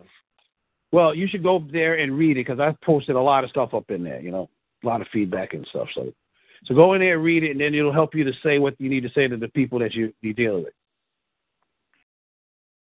And most of them probably ain't gonna be able to make it to tomorrow, but they need to email me because I'm not putting the, the phone number in the group because I don't want people t- coming in and I don't know that they're in and they ch- come in for three sessions and that's it. You know what I mean? We're not doing that.